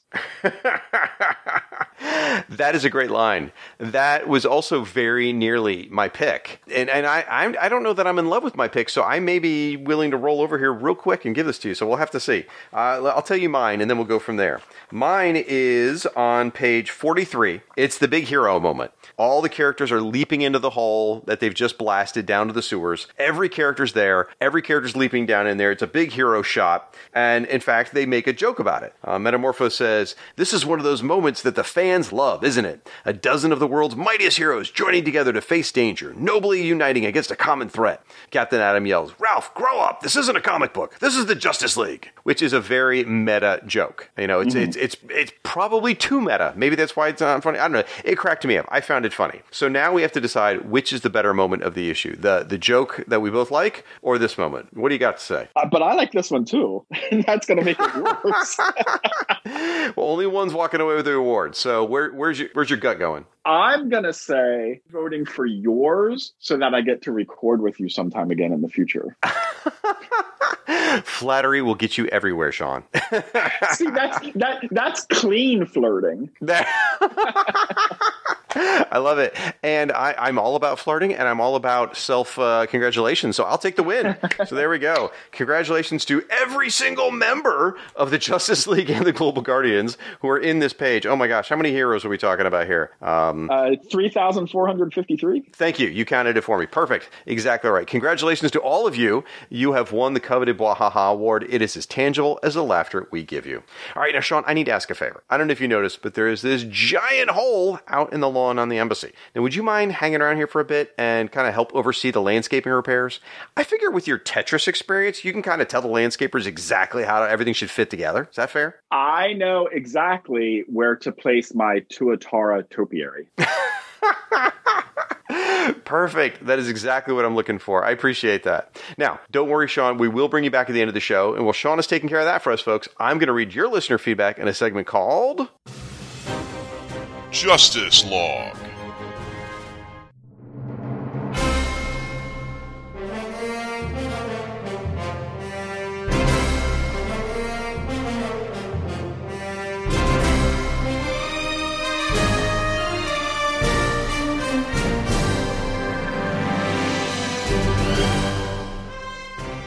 And we've got to recognize that back on February 5th, Justice League number one by Giffen, DeMatteis, and Maguire celebrated its 34th birthday. Oh my gosh, that's insane. Next year, folks, will be 35 years. We got to make sure to have a big party for that one. So now, as I'm going through your feedback, remember, get out on the social medias, use our hashtag FW Podcast, tag me at JLI Podcast. Uh, as I always say, it's about building a community of online JLI fans around this show. And remember, when you're posting your comments, if you're outside of the United States, please let me know, and we will assign you the appropriate embassy. Right now, I'm going to be touching on your comments from our website, our email, social media, things like that, just pulling bits and pieces because there's so much feedback. Uh, this document I'm looking at of collected feedback is 22 pages long. Oh my gosh. I'm going to be covering your feedback specifically from the most recent episode where we covered JLA number 37 with my guest Nathaniel Wayne and Justice League Europe number 13 with my guest Matt Anderson. First up, Michael Kramer writes in to say, I always love the look of fire in the, oh, I haven't thought of that. She reminded me of a girl I went to high school with. So while the scene presents fire in a very uncharacteristic manner, it remains a longtime favorite of mine. Aw, that's actually a very nice story, Michael. Thank you for sharing that. Then we heard from Bradley Null, who says, the two part cat saga. I love this story. This is where I remember the split between those who liked the funny stuff and those who wanted the taken seriously happen. I was on the keep it funny side. Looking back, I think making the primary superhero team the only humor in an otherwise dark DCU was an odd choice. I love this run. I love it for being odd. Thanks, Bradley. Then we heard from Gus Casals from our Argentina embassy. He does podcasts such as Alfred Pennyworth Presents and his Legion's 60 Years Later podcast. Gus writes in to say, Great episode, but with caveats. I love Nathaniel's YouTube work, and I'm also a fan of people reacting to stuff they're not familiar with. But in this case, I felt like it broke the format a little too much for my taste. That said, Nathaniel's fresh eyes on this material were very welcome, and their observations on the team dynamics and the extreme movement were very controversial, but on point. Ditto with what he said about Guy, and also came up with Wally later in the episode. Thanks for your comment, Gus. I appreciate that. Now, please bear in mind, folks, that Gus was a past guest of the show, so I think what he's trying to say is it was all downhill after his episode. But anyway, no, you, you make a fair point. I mean, Nathaniel's appearance on the show was a bit controversial, which, quite honestly, uh, fits for Nathaniel quite well. but uh, some people loved it, some people didn't, and that's okay because I think we're at a point now where we can change up the format. Sometimes we're gonna have an episode that agrees well with everyone, and sometimes maybe not. And I don't mind the experiments. And uh, Nathaniel's an old friend, so I was glad to have them on the show. Gus goes on to say, Chris Sprouse, man, the Helfer office could find him, couldn't they? Yeah, you're absolutely right, Gus. Chris Sprouse, amazing. Then we heard from DC Dave, uh, followed up on that and said, With no disrespect intended to either Shag or Nathaniel, I agree. Clearly, Nathaniel is good at what they do, and Shag, part of your charm is you sparring teasingly with your co host. I really enjoyed the wide range of co hosts that you've had, especially for the wide range of co hosts that I've never heard before. The fresh voices have been great. In this particular case, though, it was a good experiment, but one that I felt like fell a bit flat. Any stumble that I perceived in the first half, though, was completely rectified in the second half with the very charming Matt Anderson, and he was a joy to listen to. My faith in the show remains, and I look forward to the next episode. Well, thanks, Dave. I appreciate your honest feedback. I really do. And just following up on what I said earlier, I totally understand why last episode may not have been someone's cup of tea, but hey, you know what? I think it was interesting to have Nathaniel on the show, and I'm glad that they brought a fresh perspective. Then we heard from Jason Lady, author of the young adult humorous fantasy adventure novels Monster Problems and Super Problems. Jason writes in to say, Yes! The two part cat story. I think JLA number 37 was the first JLI issue my dad and I bought right off the shelf. Like Shag and Matt, the cover just drew me in. Reread both of these recently and I enjoyed them, and I never noticed the problems about the timeline between the two issues until you guys pointed them out. Then Jason goes on to say, How about the time difference between the USA and France? They're actually six hours or so ahead of us, so that also throws confusion into the timeline. In these stories, it's evening in New York City and during the day in Paris. Hmm, all good points, Jason. Thank you. We heard from Tim Price from the Outcasters, Batman and the Outsiders podcast, and the Batgirl and Huntress podcast. Tim writes in to say, So, JLA number 37 is not new reader friendly, and that has an awful person behaving badly. Got it. Seriously, Guy's Line to Fire was never good, but it really hit hard rereading it today. It just doesn't hold up well, no shame in saying it. Aside from that, I love this two parter Guy and his arch nemesis, the Yellow Cat. If I can ever work up the cash, I would love to get a commission from Kevin Maguire of them together. Then Tim goes on to say that he agrees with me that Justice League America number 37 is hilarious, and uh, he cites several different things that were very, very funny. And then he comments on something I had said where I was talking about fire and how DC was trying to catch up with sexy characters to Marvel, and uh, he calls me out on that. He goes, Legion of Superheroes by Mike Grell in the 1970s? Nuff said. Yeah, as I said on the air, I knew I was forgetting a bunch of sexy DC characters, so thank you, Tim. I appreciate that. David. Gutierrez wrote in to say, Ooh, Nathaniel Wayne didn't like something? In a very sarcastic way. Nathaniel, of course, replied, I know, right? Who would have possibly guessed? uh, David goes on to say, Interesting mix of guest shag. In one corner, the upstart, in the other, the fan. I like the variety. Then he speaks to Justice League America. He says, This is when I started to check out. It felt too comedic. Where was a DC fan to go for some big time action featuring the best of DC's characters? Acronym Legion? Wait for the next crossover? JLA started its slow death cycle here, when the B-listers who are allowed character development become the focus, leaving the name draws out of the team book. As for the positive, holy crap, is Adam Hughes amazing! Yes, Nathaniel, there is some male gaze here, and yes, Fire's look is anything but practical, but Hughes draws the hell out of this book. You're not wrong there, David. You're not wrong. We heard from Joshua Romano. Joshua writes in to say a lot of deep discussions in episode 37. So much of the things we love from the 1980s don't work now. In Back to the Future, Biff tries to rape Marty's mom, and his comeuppance is that he works for them, but is still close enough to the family that he's there when George reveals his new book. So yeah, Guy and Wally are tough to read at times. You're absolutely correct for that, Joshua, and uh, thank you for ruining Back to the Future for me. Uh, thanks, I guess. Then we heard from Chris Franklin from the Firewater Podcast Network. He does shows such as JLU Cast, Batman Nightcast, and much more. Chris writes in to say, I agree. This was a nice balance between the uninitiated local curmudgeon and the newcomer longtime fan. Uh, then he says, Is Fire's midriff on the cover any worse than the massive amounts of cleavage on display with Power Girl? I know that's her shtick, but jeez, Pete, Sears brings us within a fraction of a millimeter from a wardrobe malfunction. You're absolutely right, Chris. Then he says, I love Adam Hughes' art, but anyone think the lighting on Guy's face on page 16 makes it look like he's got old man turkey neck? I know that's the collar of his sweater, but it looks like a bunch of baggy old man skin. Oh, thanks for pointing that out, Chris. Then we heard from Matthew Cody, who writes in to say, It seems Blue Jay died off panel in the Heroes in Crisis miniseries with his body shown. Of course, this seems to mean absolutely nothing with current continuity, so I wouldn't be surprised if we eventually see him again. It's enough for me to see his appearances in the JLI era, reading a lot of these for the first time. Love the comics and your podcast afterwards. Aw, thank you, Matthew. I really appreciate that. And yeah, regarding modern day DC continuity, uh, I've heard lots of people say if you don't like what's going on in DC, just wait a few minutes. They'll completely revamp the universe and everything will come back that you used to love. We went from Mike Dinas from the Pacific Canadian Embassy. Mike says, That was a lot of fun.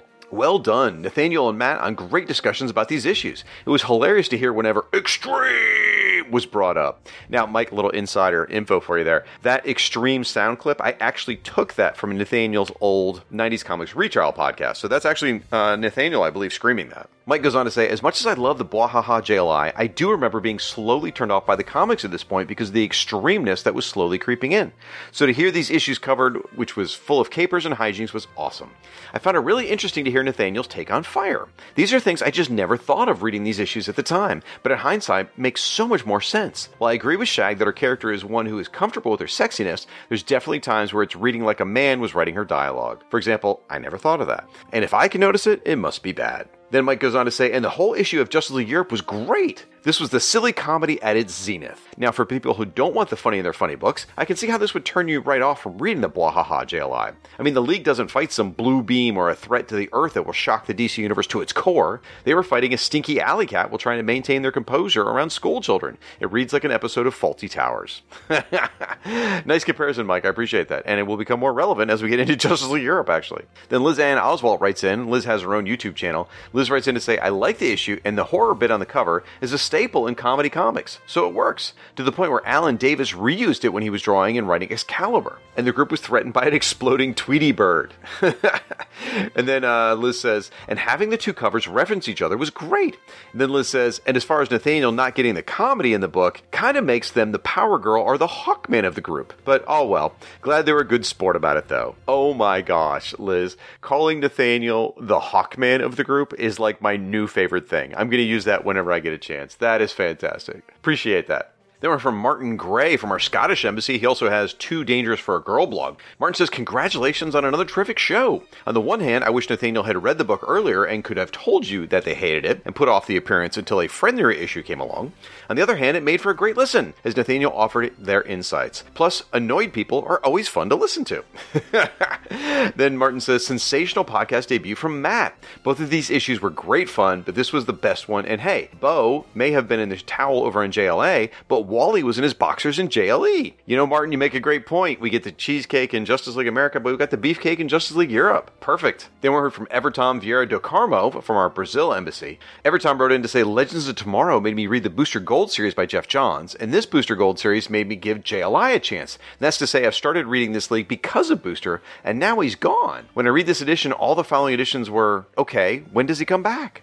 No, that's fair, Everton. Now, keep in mind, Booster will be a very important character in the series when we get to Justice League Quarterly, which isn't too far away. So don't give up hope. Booster will be back. Then we heard from Doug Van Diver with his old Bolty Neck blog. Doug writes in, I heard that grumpy old man Katar Hol face tubed their hot take on this story, which amounted to a big old rant about how it took two issues for the JLI to adopt a dumb cat, unlike how the old league would have adopted a bird on the first page of a 1964 comic and then get on with the actual adventure. Yes, okay, Katar was the bird in that issue. Justice League America number 31. Want to make something of it? Doug, I love that. That was freaking. I didn't. I had no idea where you were going with that when it started. That was freaking hilarious. Then we from Symbol Pending from our UK embassy. Symbol Pending also runs a Power Girl blog called, you guessed it, Symbol Pending.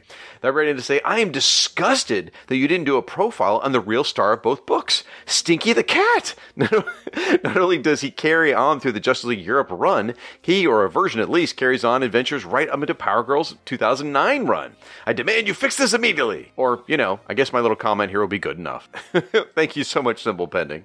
They were from Jimmy McGlinchey from our Irish embassy. Uh, Jimmy writes in to say, Irish Embassy calling, and fine, I admit it. It was my fault that the transporters weren't working to allow the Justice League America transport to the Paris Embassy. However, it's not my fault. It is a standing procedure that we need to clean out the transporters if an animal of some kind is put through it. This was after Guy stuffed Nort into the transporter after invasion to get him out of the way, and it messed up the tubes for weeks. Why do you think Animal Man's luggage disintegrated when he was moving to Paris? Thank you, Jimmy. I love your comments. Uh, Jimmy goes on to say uh, both parts of Furball were excellent. The Hughes art on JLA number 37 was absolutely amazing, and we finally see the booster blow up that's been building for some time. The fight between Guy and the cat was hilarious, and it was great to see J'onn lose his straight man role to hit some zingers about Guy. All in all, an excellent issue. Then Jimmy goes on to say it was interesting to see Chris Sprouse's early artwork on Justice League Europe number 13. I think he was probably hindered by the inker because when he was paired with Steve Mitchell in the 1990 Batman annual, or by Karl Story in Legionnaires, his art was a lot more crisper than what appeared here. You know, that could be a very good point because uh, I remember Chris Sprouse's Legionnaires work being really polished, uh, which isn't, you're right, that very far away. And Jimmy says, great insights as always from your guests Nathaniel and Matt, and I'm looking forward to the next episode. Aw, well, thank you, Jimmy.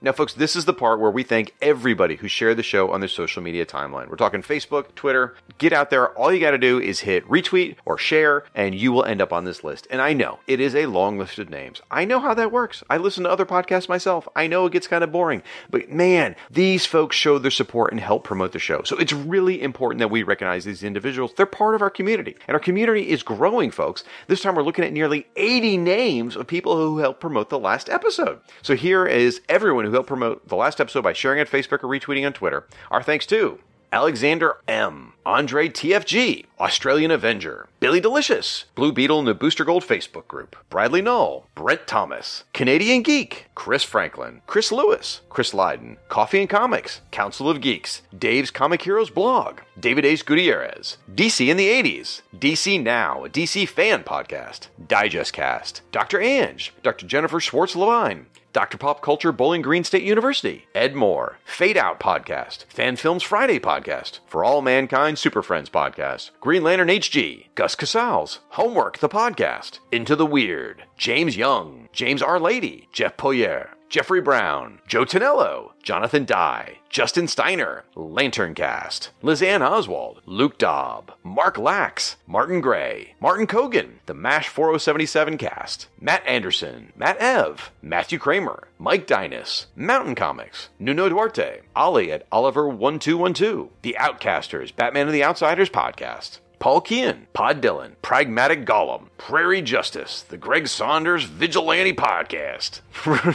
Reverse Matt, Rob Kelly Creative, Roger Preed, Rolled Spine Podcast, Sean Ross and the Secret Wars and Beyond Podcast, Siskoid, Super Lad Kid, Superman Radio Revisited Podcast, Superman Movie Minute, The Aquaman Shrine, Tim Price, Treasury Comics, Trent Lewis, Turbo Comics, Warlord Thanos Podcast, Warlord Worlds, Willie Yarbrough, and Zane Reed Johnson. Whew, man. My thanks to all of you for your support of the JLI podcast. Your feedback and support is such a critical part of the show, and this community of JLI fans uh, is absolutely amazing, and it just keeps building, and I love all of you. Now, if I've forgotten or missed anyone, I seriously, I'm very, very sorry. It would be probably the fault of Nathaniel Wayne or Matt Anderson. So let me know and I'll be sure to include you in the next episode. Please keep those cards and letters coming, folks. Our website is fireandwaterpodcast.com slash JLI. Leave your comments there in the show post. That is where most of the activity is going on for the show. You can hit us up on Facebook as JLI Podcast or Justice League International Bwahaha Podcast. On Twitter, we're JLI Podcast. And our email is JLI Podcast at gmail.com. My thanks again to Nathaniel Wayne and Matt Anderson for appearing on the most recent episode of the show, and thanks to you listeners for such a great collection of feedback. Now we're going to take a quick podcast promo break. When we come back, we'll see if we can bring Aaron and Sean together in the same embassy.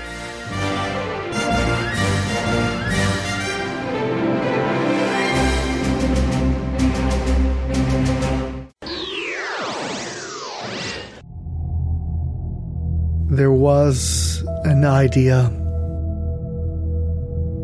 to bring together a group of remarkable people. To see if we could become something more. So when they needed us, we could make the podcasts. That they never could.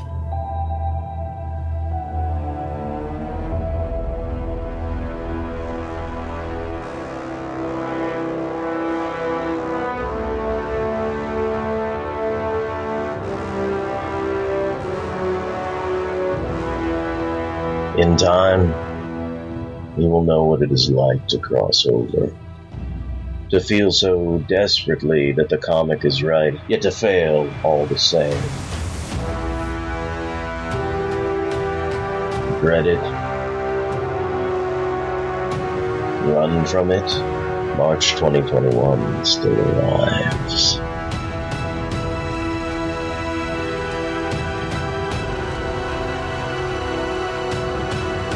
Evacuate the network. Engage all defenses.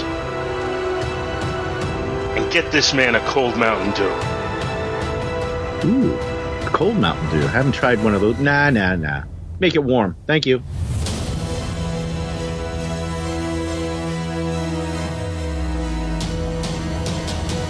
Fun isn't something one considers when podcasting an event. This does put a smile on my face.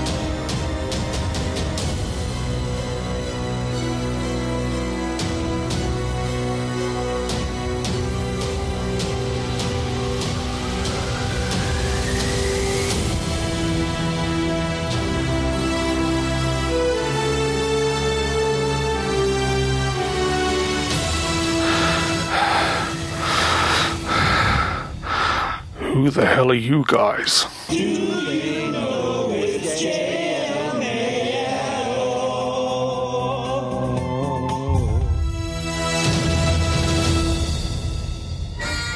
The Merry Marvel Marching Society. We don't know where we're going, but we're on the way. A podcasting crossover mega event in the spirit of JL May. Coming in March 2021. Covering Marvel's fall crossover event, Acts of Vengeance. A cabal of evil threatens the Avengers and the entire Marvel Universe. Doctor Doom, the Red Skull, Kingpin, Doctor Doom, Magneto, the Wizard, Doctor Doom, the Mandarin, and Doctor Doom have banded together to pit Earth's mightiest heroes against foes they have never faced before. An array of heroes face enemies they are totally unfamiliar with. But who is secretly pulling the vengeful Cabal's strings? And can the Avengers take down the true mastermind before his hidden scheme succeeds? Featuring podcasts from Third Degree Burn, Back to the Bins Avenger Spotlight, Coffee and Comics, Comic Book Time Machine, Doom Speak, Fanholes Podcast, Fire and Water Podcast Network, Head Speaks, Into the Weird, Justice, not entirely dissimilar to Lightning, a Thunderbolts podcast, Longbox Crusade, Married with Comics, The Quantum Cast, Resurrections, an Adam Warlock podcast, Rolled Spine podcasts, and Views from the Long Box. Marching its way to your favorite podcatchers and hosting sites in 2021. Act of Vengeance, a true story.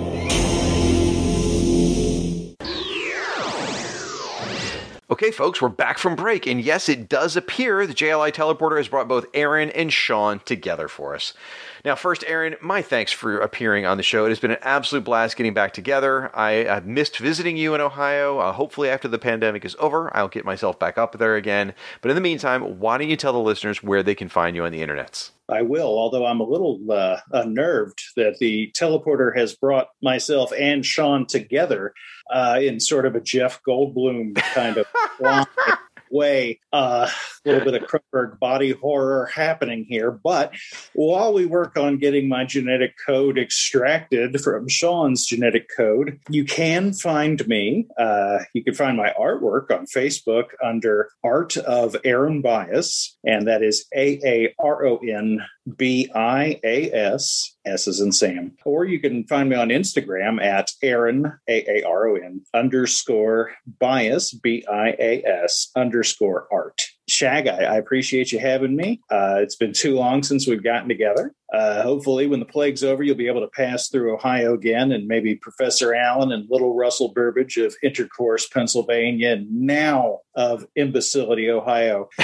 and, uh, and join us, and we can all meet up again for some more fine dining. That would be awesome. We'll bring in Al Girding. We'll bring in everyone else that we can find in Ohio that we've ever met, and uh, it would be awesome to see you guys again. Mm. Heck yeah. Well, thank you, Aaron. I sincerely appreciate it. Thank you. Now, Sean, this has been absolutely awesome, man. I've been wanting to talk to you for a very long time. I'm glad we found a, a reason to come together, especially with your beloved Global Guardians. So, thank you for being here. Thanks a lot. I had a lot of fun. Ah, so, why don't you tell the listeners at home where they can find you on the interwebs? Um, I'm an old man, so I'm still on Facebook.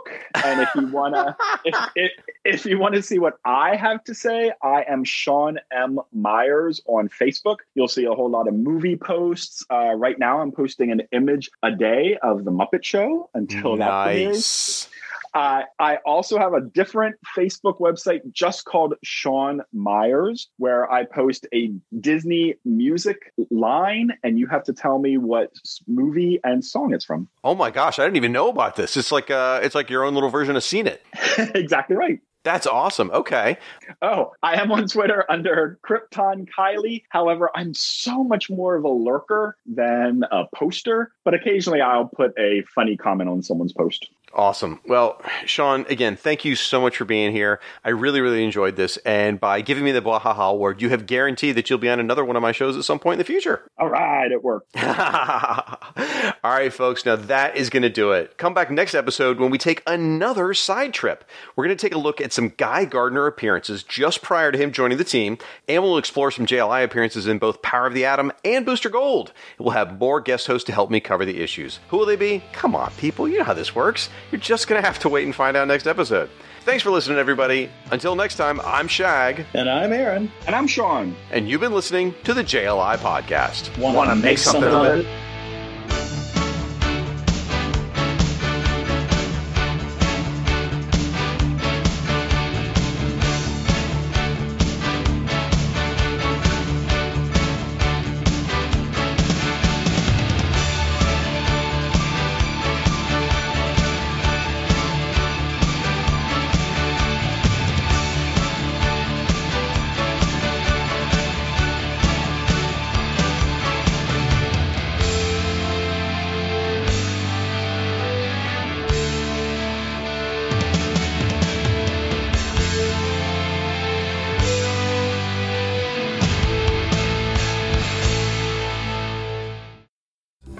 One lantern here who deserves the credit, it's Nort.